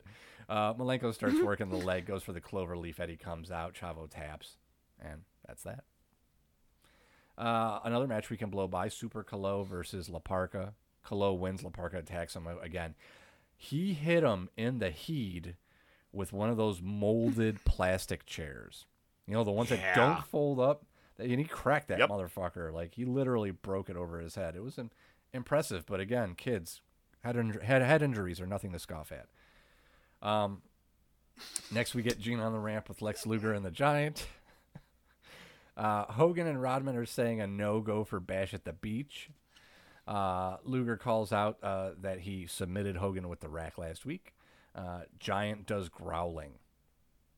Giant was like growling, like I, like you should have be getting better at this point. You seem to like be reverting, like you're doing the. the This is the promo that Luchasaurus watched, and he's like, "I think I learned everything I need to know for about a promo." Yeah, it was churlish. so they challenge Hogan and Rodman tonight. Uh, we get the amazing French Canadians versus Harlem Heat. Colonel Parker, Sherri, distraction. Rougeau uses uh, the boot on Booker, but only gets a two count, and Harlem Heat win anyway. Uh, next, we get Gene on the ramp with JJ Dillon, uh, but Harlem Heat and Sherri interrupt. Uh, they basically call the victory a Great American Bash a tainted victory. Uh, the NWO manipulated the rankings, and the committee has decided that in one week we'll get a rematch between the Steiners and Harlem Heat, and it will not be a tainted victory this time. Vincent comes out and says, Hey, consider this an early Christmas gift from the outsiders to the NWO, basically saying, Hey, we were giving you the opportunity at the titles, making sure that you got it. Harlem Heat's basically saying, "So what? You think we can't beat the we can't beat the Steiner brothers? So you had to help us out?" And they just beat the shit out of Vincent. I like that. That's actually a pretty good. Uh, was, that was yeah. a decent segment. absolutely, absolutely. Who doesn't like seeing Vincent get the shit kicked out of him? Hopefully, my kid's not listening and think I'm talking about him. Uh, so next we get we get Syxx with the Outsiders versus Rey Mysterio for the cruiserweight title. Uh, this is another one of those weird ones where the match is occurring during the hour two transition. So right in the middle of the match, the fireworks go off. Okay. Uh, Syxx has It just never ends. I was like, when are they going to learn that that's really a bad idea? it is. I would think, especially for the people working. Uh, Syxx has Thug on the front of his singlet. Cute. Uh, Cute. Aw, that was cute. What Look I d- he's throwing up gang symbols. Thug life, baby. What I did like was uh, Rey would be down in the corner and Hall and Nash would just come up to him and get right in his face talking shit. I thought that was pretty cool. Uh, Rey fights back, hits his finisher, it goes for the pin, but the outsiders swarm. He knocks down Hall and then uses him as a springboard to heel kick Nash out of the ring. It was pretty fucking sick. Um, but ultimately, the numbers are too much, especially for Rey. Syxx ends up hitting a spin kick and locking in the buzz killer for the win. Um, Nash starts cutting a promo. Of course, the music's still playing. Uh, he says Wolfpack is the strongest beast in the jungle, and uh, they beat uh, they uh, beat Piper at Great American Bash. Death to an icon. Uh, Hall calls out a real icon, Macho Man. Macho says last night the madness rocked the place. The wolf pack is cool, brother. Yeah. so dumb. I basically just goes over how he beat DDP. Uh, we get DDP and Kimberly in the crowd. Even the camera's having a hard time finding him commentary. And DDP goes, "I'm over here, you idiot." I don't know if he was talking to the cameraman or Macho. I kind of think both. right? Uh, he says, you know, hey, last night you proved you couldn't get the job done by yourself, uh, but I made some calls to some key players. I found a tag team partner. Everybody here knows who he is. Calls out Savage and Hall for a tag team match at Bash at the Beach. All right. Next, we get Ultimo Dragon versus Jericho. Onoo's trying to recruit Jericho on the way to the ring. Jericho just shoves him to the ground. Uh, Dragon ends up winning with a Tiger suplex after a couple reversals. Not much to say. Solid match. Moving on, we get Gene on the ramp with Piper. Uh, tells Rodman, he, he says, Hey, Rodman, you can't borrow my kilt tonight. Uh, wants to hear from Flair himself what happened, leaving him behind to fend for himself. Flair comes out, takes off his jacket, bows to Piper. Flair looks at Piper and goes, You won the match, right? uh, I didn't think that was the first thing that was going to come out of his mouth. I was like, I thought he was going to be like, Piper, let me tell you something. It is, you won, right? the best part about this is Flair doesn't explain what happened to him. They just agree that they're friends for life and there's no issues and we move on. It was the weirdest thing. I'm like, but what happened? Where'd you go? Like thrown out at first. Were you? Yeah. All right. Next, we get Buff Bagwell and Scott Norton versus Jeff Jarrett and Mongo. Uh, I didn't Fly see this one right. coming. I didn't. Really, Sorry? yeah. Don't don't shoehorn them. Uh, no, I just meant automatically. Oh. Buff Bagwell, a fly out. Never mind. Move on. No, yeah. Well, this one was worth it only because uh, Buff slaps Mongo while you know uh, uh, Jarrett's in, and so yeah, they come in, they double team him, and Jeff Jarrett's like, "Hey man, come on, let's do the strut, let's do the strut." Mongo starts, and then just picks up Jeff Jarrett and tombstones him. Big pop. There was a big pop for that one. Uh, he basically Mhm. says into the camera, "Hey, I watched the tape from last night, and you will suffer the consequences." And uh, yeah, Bagwell mi- milks the pin for like 20 minutes. Yeah, you could have stopped paying attention after that. So, our main event, we get Dennis Rodman and Hulk Hogan, Hollywood Hogan versus Luger and the Giant. Rodman has a, a new NWO shirt and different sunglasses on than he had before, and he's wearing jeans, which ought to tell you a lot about how this match is going to progress. Uh, Hogan cuts a very long-winded promo, killing time. Uh, the music's still playing. Uh, we haven't seen these guys. Uh, Rodman's like, well, you, they've wasted my time. I got somewhere to be. They they get up, start heading to the back, and Luger and Giant finally show up. There's four minutes left in the show at this point. They're still not in the ring. Rodman and Hogan try to go right after Lex and the Giant. Hogan low blows Luger. Giant has Rodman in the chokeslam position, but Hogan makes the save. But Giant's after to go after Hogan. Rodman hits him with the title.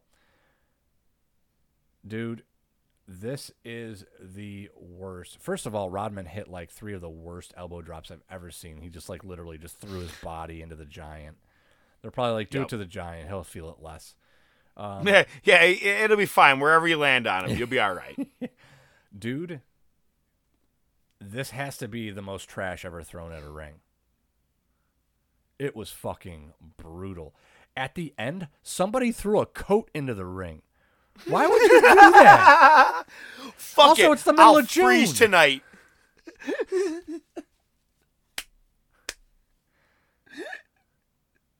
I didn't even catch that. I swear to God, I didn't catch that a coat was thrown in the ring. That's. I think I was just so used to seeing all the fuckery and everything going on. I completely missed that an actual coat was thrown in the ring. Dude, it's like it's like somebody because again, it's the middle of June. Like somebody must have been like, you know what, I was gonna donate this. I'm gonna bring it and throw it in the ring. I don't know, man. It was weird, but yeah, there was that. Hey, anybody want your father's coat? We're gonna throw it out. No, no, no, no. Give it to me. I can throw it to someone this uh, at the end of Nitro this week. I just don't get it, man. All right. Well, we'll start with Raw. And in the intro, you got McMahon and Ross talking about an altercation between Bret Hart and Shawn Michaels. Uh, Shawn Michaels is going to be out four to eight weeks. Uh, suffered neck and knee injury. Uh, Bret also injured his knee, but he'll be back in a couple days. I did not think about it until you brought it up uh, on our little break.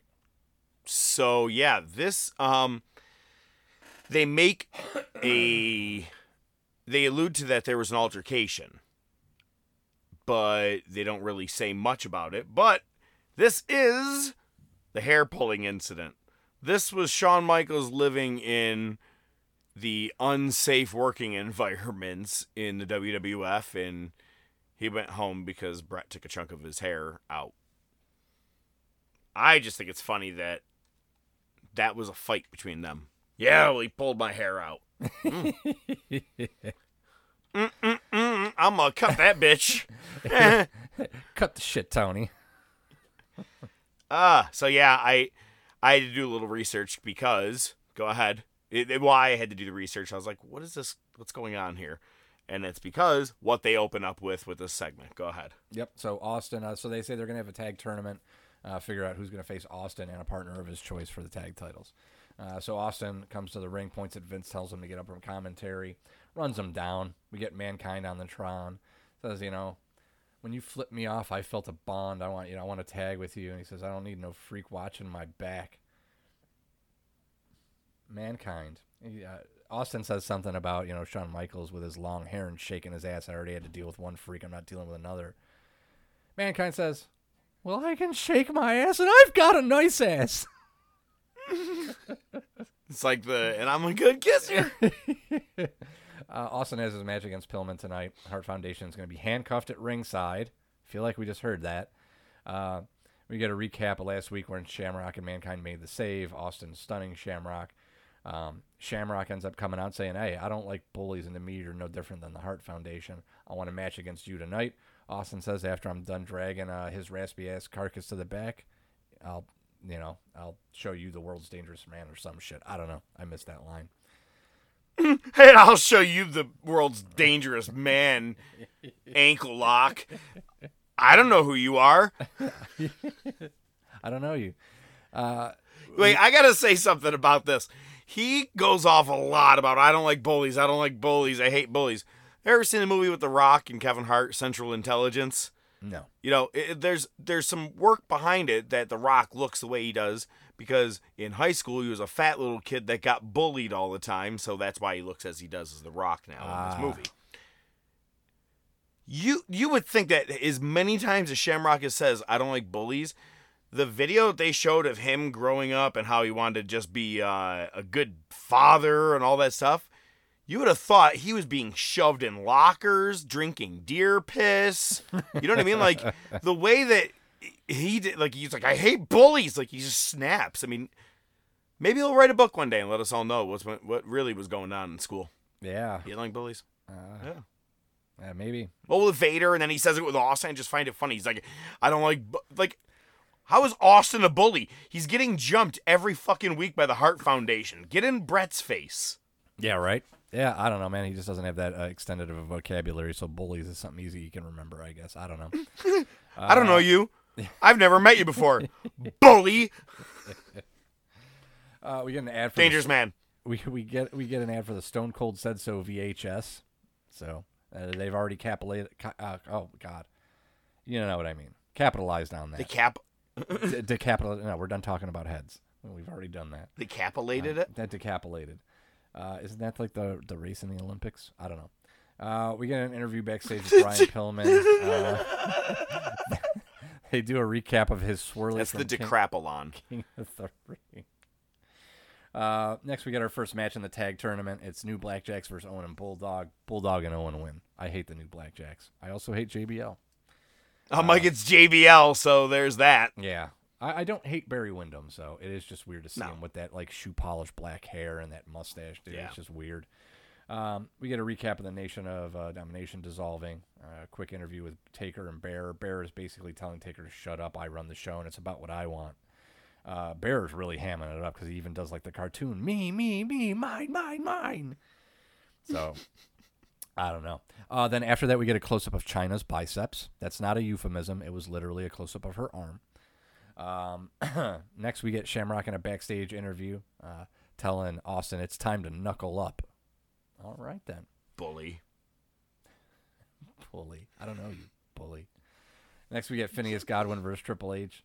Um, they had somebody at ringside that looks like it was somebody to grab like you know the robes for everybody entering, and they grab Triple H's robe, and Chyna just jacks him up, shoves him to the ground, and throws him up the aisleway.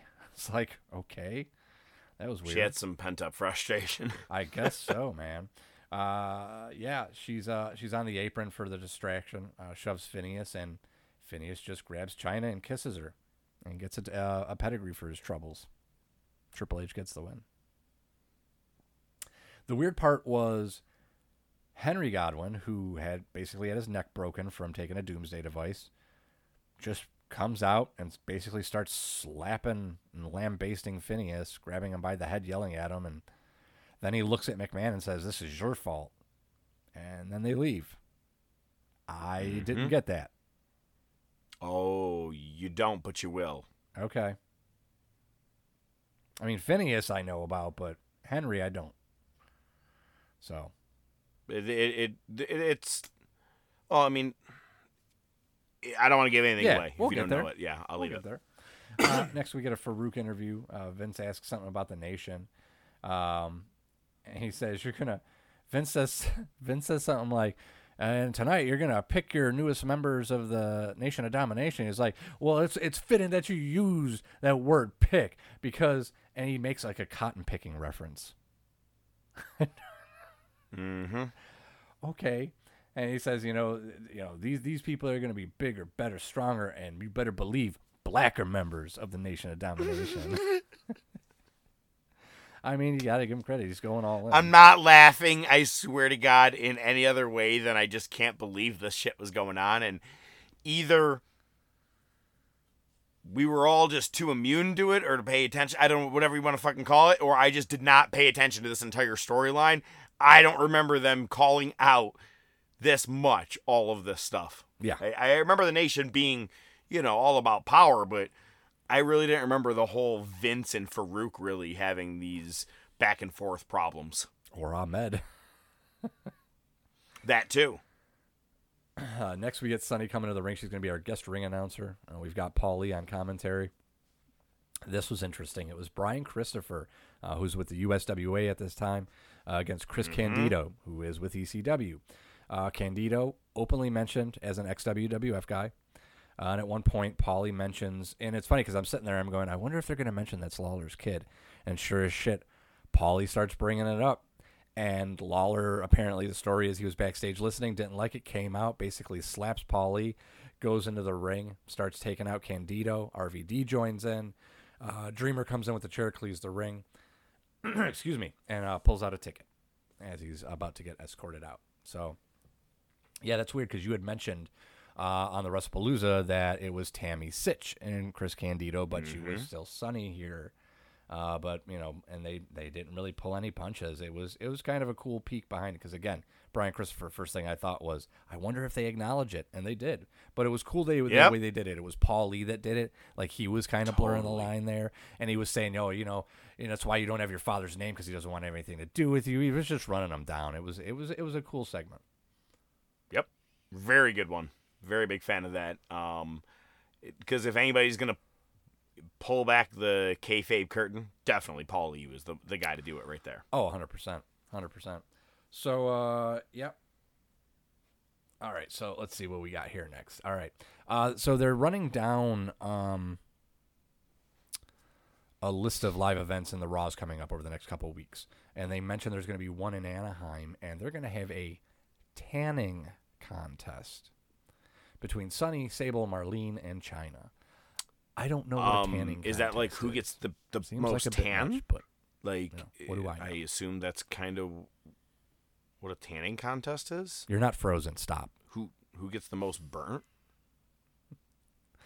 Next, we get a recap of a live event in Toronto. Harts putting Kinda confused. Canada, obviously. Uh, they're talking about them being national heroes up there.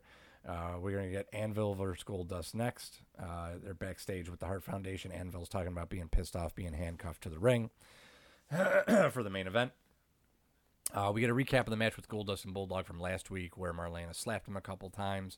So naturally, Bulldog comes down to the ring. They set up for the slap, but this time Bulldog grabs her wrist. Goldust attacks him, but it gives Anvil the advantage. Um, Bulldog joins in a little beatdown on the outside of the ring while the ref's distracted, but Goldust ends up winning with a quick cradle. The best part about this is Goldust wins. They play Bulldog's music. Who wasn't even in the fucking match. That's what you were alluding to earlier when you said about the music thing. It was quick. It was I didn't even They- catch that. Oh, dude, they played it for about a good five seconds. Yeah. How did I miss? That's awesome. They just had it queued up. Ah, yeah, I think he. Yeah, we'll just use this one next, no matter what. yeah, right. But that's the thing. They, yeah, they, yeah. Okay. Anyway, excuse me. Uh, so next we get Pillman versus Austin. Uh, Pillman tries to use a chair. Austin faces him with it and basically breaks his nose. So that's always a good thing. Austin uh, is attacking the Hart members because they're handcuffed. Uh, Pillman starts using the camera cable to choke Austin. Uh, let's see here. Austin out of nowhere just decides to hit Mike Chioda with a stunner, and it was one of the ugliest looking stunners I've ever seen in my entire life. Um, Pillman hits a low blow. Oh, come on, come on! Please tell me you It was saw almost- McMahon's at WrestleMania this year. ba- yeah, it was almost as bad as the McMahon one. okay, almost. Uh, but Vince takes the worst stunners in the world, so he's Well, in his yeah. category.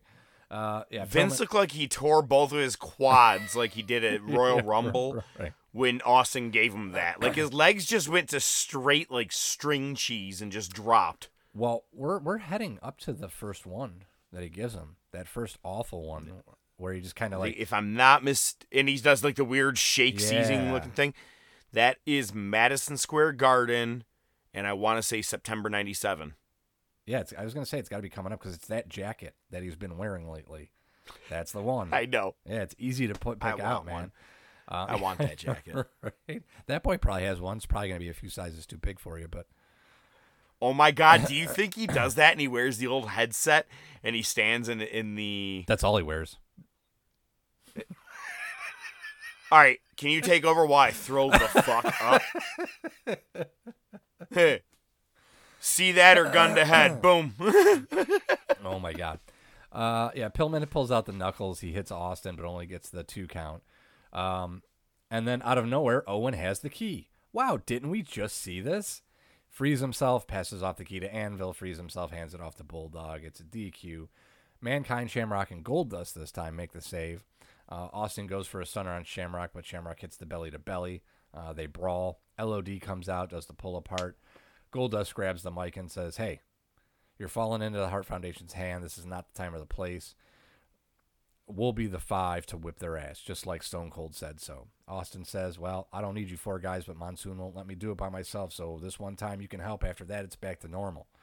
And uh, yeah, so we're setting up for uh, Canadian Stampede. yes. One of the loudest crowds Mhm. ever. Yeah, no, it's a good Where I think a five star ranking that Meltzer gave it, the crowd plays the eleventh person in that match, or twelfth if you take out the re- if you put the ref in there. Right. It was five versus five. Like the crowd was so goddamn amped up because it was a Canadian pay per view, Mhm. and with everything going on with this whole thing, this was their chance to back up Bret and everybody. I love this. I can't wait to watch this again. I'm excited about it. Oh no, it's gonna be great. Uh, and it's one of our favorite promos from the Anvil we get. That's true. Yeah. Uh, so next we get Sable as a guest ring announcer. Uh, it's Bobby Fulton versus Tommy Rogers. For those of you not familiar, formerly known as the Fantastics, uh, former partners taking on each other in apparently WWF's new light heavyweight division. I'm guessing this is going to last a long time. Uh, Rogers wins pretty flat. Uh, Sable's back in the ring uh, after the match just to kind of strut. Uh, Marc Mero comes down to the ring. Uh, they call him over to commentary. He doesn't. He's just kind of eyeing Sable and calls her out of the ring, brings her to the back. So they're definitely pushing this one. Uh, next, we get another Yep. match for the tag tournament. It's Headbangers versus Law- Jerry Lawler and RVD. Uh, we got Paulie and Dreamer in the crowd. Uh, towards the end of the match, Sandman just runs in and crotches Lawler with the kendo stick. Headbangers get the win. Uh, and we get a bit of a schmoz between RVD uh, fighting Dreamer and Sandman in the crowd. It was great because Paulie is holding Sandman back with the kendo stick around his neck, just screaming, Don't do it! Don't do it! uh, all right, yeah, we get Ahmed Taker and Bearer backstage. Ahmed talking about how he does respect Taker, but not Bearer, uh, and he better not get in the way. Uh, and that leads us to the main event, which is Undertaker and Ahmed Johnson versus Farouk and D'Lo, or so we think, because Farouk has already said he has two new members of the nation. And when he gets to the ring, he calls out Kama Mustafa. So cool to see him back. He doesn't have the the fucking box top anymore haircut, but you know, still uh, menacing. Because the last we saw him would have been about 95 when he was in the No. Million Dollar Corporation. Oh, yes, uh, late '95. I don't know if he was still there at the beginning of '96, but you're absolutely right. Yeah, he Yeah. was with the Million Dollar Corporations. Got my Because he was up. feuding with Undertaker, was wearing that huge gold, Gold chain, chain. that was, yeah, that's, yeah. I Uh, like this. This is the big, which is great because, be honest with you, this right here is the beginning of the peak of Kama slash Godfather's career. Man, this Oh, is yeah. where it all takes off for him eventually, and it's good to see that because um, when you were watching it in time, you're like, eh, whatever, and then you come to think, you're like, he's actually one of the goddamn greats, man. And Yeah, to know that he's a part of the BSK crew as well, to me, I always like that. Hundred percent, hundred percent, and he loves his chicken nuggets, so you can't go wrong there. Uh, the match was weird. Uh, Taker, uh, uh, Ahmed doesn't wrestle at all. It's Taker the whole time. Um, you know, and he keeps you know getting put down. Then he's you know makes a comeback and back and forth, back and forth. Uh, at one point, Ahmed goes to the floor and shoves uh, Paul Bearer to the ground right as Taker was going to go for the tag. Obviously, unable to make it. Kama hits his finisher and gets the pin clean on the Undertaker. Um, it was just it was weird. Um, Ahmed does prevent the Nation from beating down Undertaker after the match. Nation heads to the top of the ramp and waits. Ahmed helps Taker to his feet, only to hit the R- Pearl River plunge. Joins the Nation on the ramp. Everybody puts their fist in the air. The new Nation of Domination has been formed. Pretty big ass stable right now. I kind of like it like this. They got rid of all the other guys. It was it was cool. And the so yeah, I uh, I forgot that this is when Ahmed joined. Yeah. When you said, "Do you know who's up next?" I I last week was gonna say Godfather, but I was still wrong because I forgot that he came in still as Kama. I just thought his name was Godfather when he came in. That's how much I paid attention to the nation back then. Oh, okay. I mean, I I did, but apparently not enough to completely miss all the total racism and shit that was going on, Yeah. and the the new members and shit. How long does Ahmed last in Nation? I feel like not that long. Yeah, I don't think so either. Uh, my bigger question is when Mark Henry come in, Mark and The Rock. I know The Rock's a little bit later. I think The Rock's the last one. he Um, is. Yeah, but Henry's got to be soon. Well, the good news, we get to watch it. Yeah. Yeah. Hey, man. Normally we try to keep it as serious as possible, but this week we had to just change it up for the movie of the week.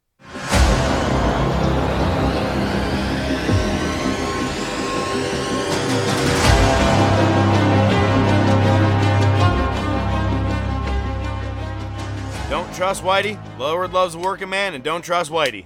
All right, I got it. Shit, Shinola. I'm ready. And I'm going to walk through the shit. Ah, a classic movie that there is absolutely no way they could push any of the boundaries that they did in this movie in 2022. There's no way. And we're talking about Steve Martin, Jackie Mason, and uh, Bridget something Bernadette, I can't. Bernadette Peters. Bernadette Peters. Thank you. I was thinking. I was thinking the. Uh, what's her name from uh, Beverly Hills Cop 2? Bridget Nielsen. Uh, Bridget Nielsen, yeah. yeah. That's what I was thinking of her first. But yeah, I'm talking about Steve Martin's The Jerk. I was born a poor black child. That was Steve Martin's opening line. And Oh it just snowballs from there. The fact that he can't do rhythm, it, the way he, cl- I try to do that all the time when I mock my my wife's family, like certain like her her mom and her sister. They all they all know they're tone deaf, and and I'm like, and this is you guys, and I'll and I'll do the the offbeat clap that he does, where he looks like he can't even get his hands together because it's like two magnets. Oh, it's hysterical.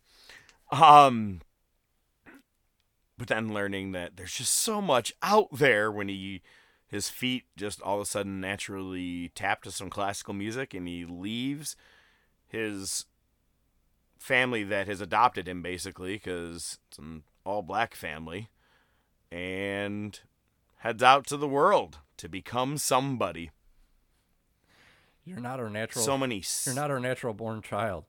I'm not. You mean I'm gonna stay this color?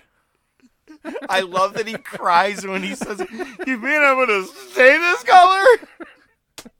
Dude, I love when they go, "It's his birthday," and everybody's like, "I made this, I made this, this is for you," and then the one guy goes, "Hey man, this is about half a bottle of whiskey. It's from both of us." oh man, and I mentioned Jackie Mason. This is the second movie we've used with him because we uh, Caddyshack 2. Yeah. There you go. Yeah. And he's not in this movie that long, really. maybe what, 20 minutes at best? Mm. Yeah, I'm not sure. Really just a gas station guy. Yeah. You know, but I it's just a, a great movie. I haven't seen it. I, am not. Um, I'm not as prepared with the quotes. I just remember the. you mean I'm going to stay this color? Well, then here, I, I just for your sake, I'll rattle off a couple of great quotes. So after he gets all of those presents, gets the half bottle from the the brother. God bless us, everyone. But then uh, I did mention it to you before, and I, I'm not going to go in full, but when some guys are offering him some things and a new investment, we'll say, you, sir, are talking to. Yeah, good part. Um, you should call that dog shithead. Okay, all right. We should name him Hero. He saves everybody's life. Look at this. I gotta say, my favorite part of the movie is well, there's two. Wow, first my name was on in the phone book. Now it's tattooed on your ass. You know, I bet you there's a lot more people that have seen that tattoo than. I wish I could get excited about something so simple. oh my god, when he writes home that he's basically this chick's fuck doll. And the one brother just starts laughing, and the grandmother's reading that. She's like, oh, he's got the hugs and kisses, in here, look at that. But honestly, my favorite part of the movie. Uh, do, do, do you want to put this on this card, Mrs. Newsbaum? Oh, that's his wife. I'm Mr. Newsbaum. You've won an oven mitt. Don't worry, I've seen this in a movie. Yeah, they're gonna be here for a while. Iron Balls McGinnity. Oh my god, that's right. There are snails on my wife's plate. don't look, don't look down. Just so random. But one of my favorite moments, honestly, is them live singing it, man. Him with the ukulele, Steve and Bernadette doing You Belong to Me. Just a it's just a sweet moment. I like that. And then, do you mind if I kiss you? And then fucking French kisses her nose, basically. well, you know, that, that's part of Steve Martin's shtick. He's he's great. I know a lot of people don't like him. I don't know. I think he's funny. Funny as fuck. There are people who don't like him for real. I don't think I've ever heard yeah, that. I've got a few comedy records personally, yeah, but you know. Oh, I love his his old comedy stuff. Um, I'm actually a fan of pretty much all of his movies. There's not much that I've seen out of him that I don't like. And I mean, I've seen him as the dentist in uh, Little Shop of Horrors. Little Shop of Horrors and the movie Novocaine. but Cheaper by the Dozen were good movies. Uh, honestly, I've just I, I most of the stuff that he's been in is Parenthood is fantastic. Three Have we ever talked about that movie on no, here? not really. No. Oh, that Parenthood's a that's a gem. Oh, yes, we have. The kid with his fucking uh, Back to the Future videotape. Okay, in the bag. We referenced it. Okay, we've referenced it. Yeah. like, uh, sir, yeah, how- no, we didn't say it was the movie. Sir, sir, Yeah. sir, how did you how did you crash? Why don't you show him, honey? Show What was that? That was an electric ear cleaner. It was pretty big. It, It sure sure, was. was. Holy shit, we just really pivoted from Yeah, one right? great Steve Martin movie to the other. Actually, and I just thought about the one guy that's in that movie is in Dominick and Eugene with uh he plays Eugene with Ray Liotta Okay. in that movie. And he plays uh yeah, he, he good movie, great movie. But back over to the jerk. There, uh, man, god damn it! Oh, I just lost it. Oh, oh, here we go. How have we not even said it? He hates these cans. Fuck. He's trying to put holes in all these cans. More cans. Oh, great movie. Great week. Guess what? Next week we'll be back hopefully being able to tell you a little more about what is going to happen for Forbidden Door because at that point, shit will only be pretty much about less than a week away from Forbidden Door. So hopefully, some really good matches get signed between now and then. Uh, next week, I'll have room service ready to go. Nice big breakfast for you. Breakfast. And, uh, okay, brunch. I was gonna say, what time just? I got shit to do, man. I got to do the Jazz Fest. We probably could have discussed this off the air. Probably, All probably. right, well, but good shit. We'll hear from Nightwing in a couple of weeks. Next week we'll be back with a top topic. I am the professor. I bid you a farewell. ODM bids you a farewell with just four words. The champs are here. The Top oh!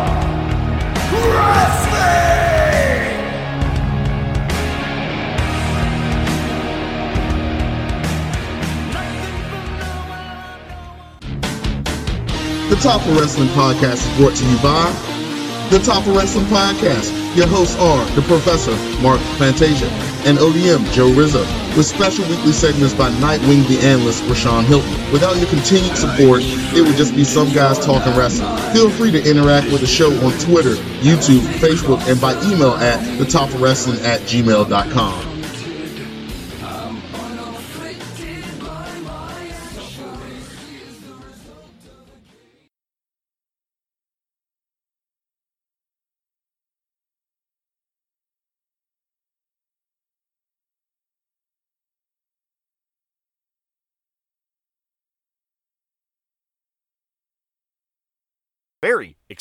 extremely recent news as like right before we went on to record today. Talk a little bit about some upcoming new japan uh, well past events plus uh, new stuff in the works. Fuck it. I, I gotta start this over. I lost myself all the way through. Jesus christ. I just i was there and i was like you're just rambling. I don't even know where you are. Just saying words. That's typically what we do on a podcast. well, you've watched The Office, I, Michael. Sometimes I begin a sentence and I don't know how I'm going to end it. I never, under any circumstance, ever. Do anything to anyone, anywhere, ever. That's how would you describe yourself? I fucking love that.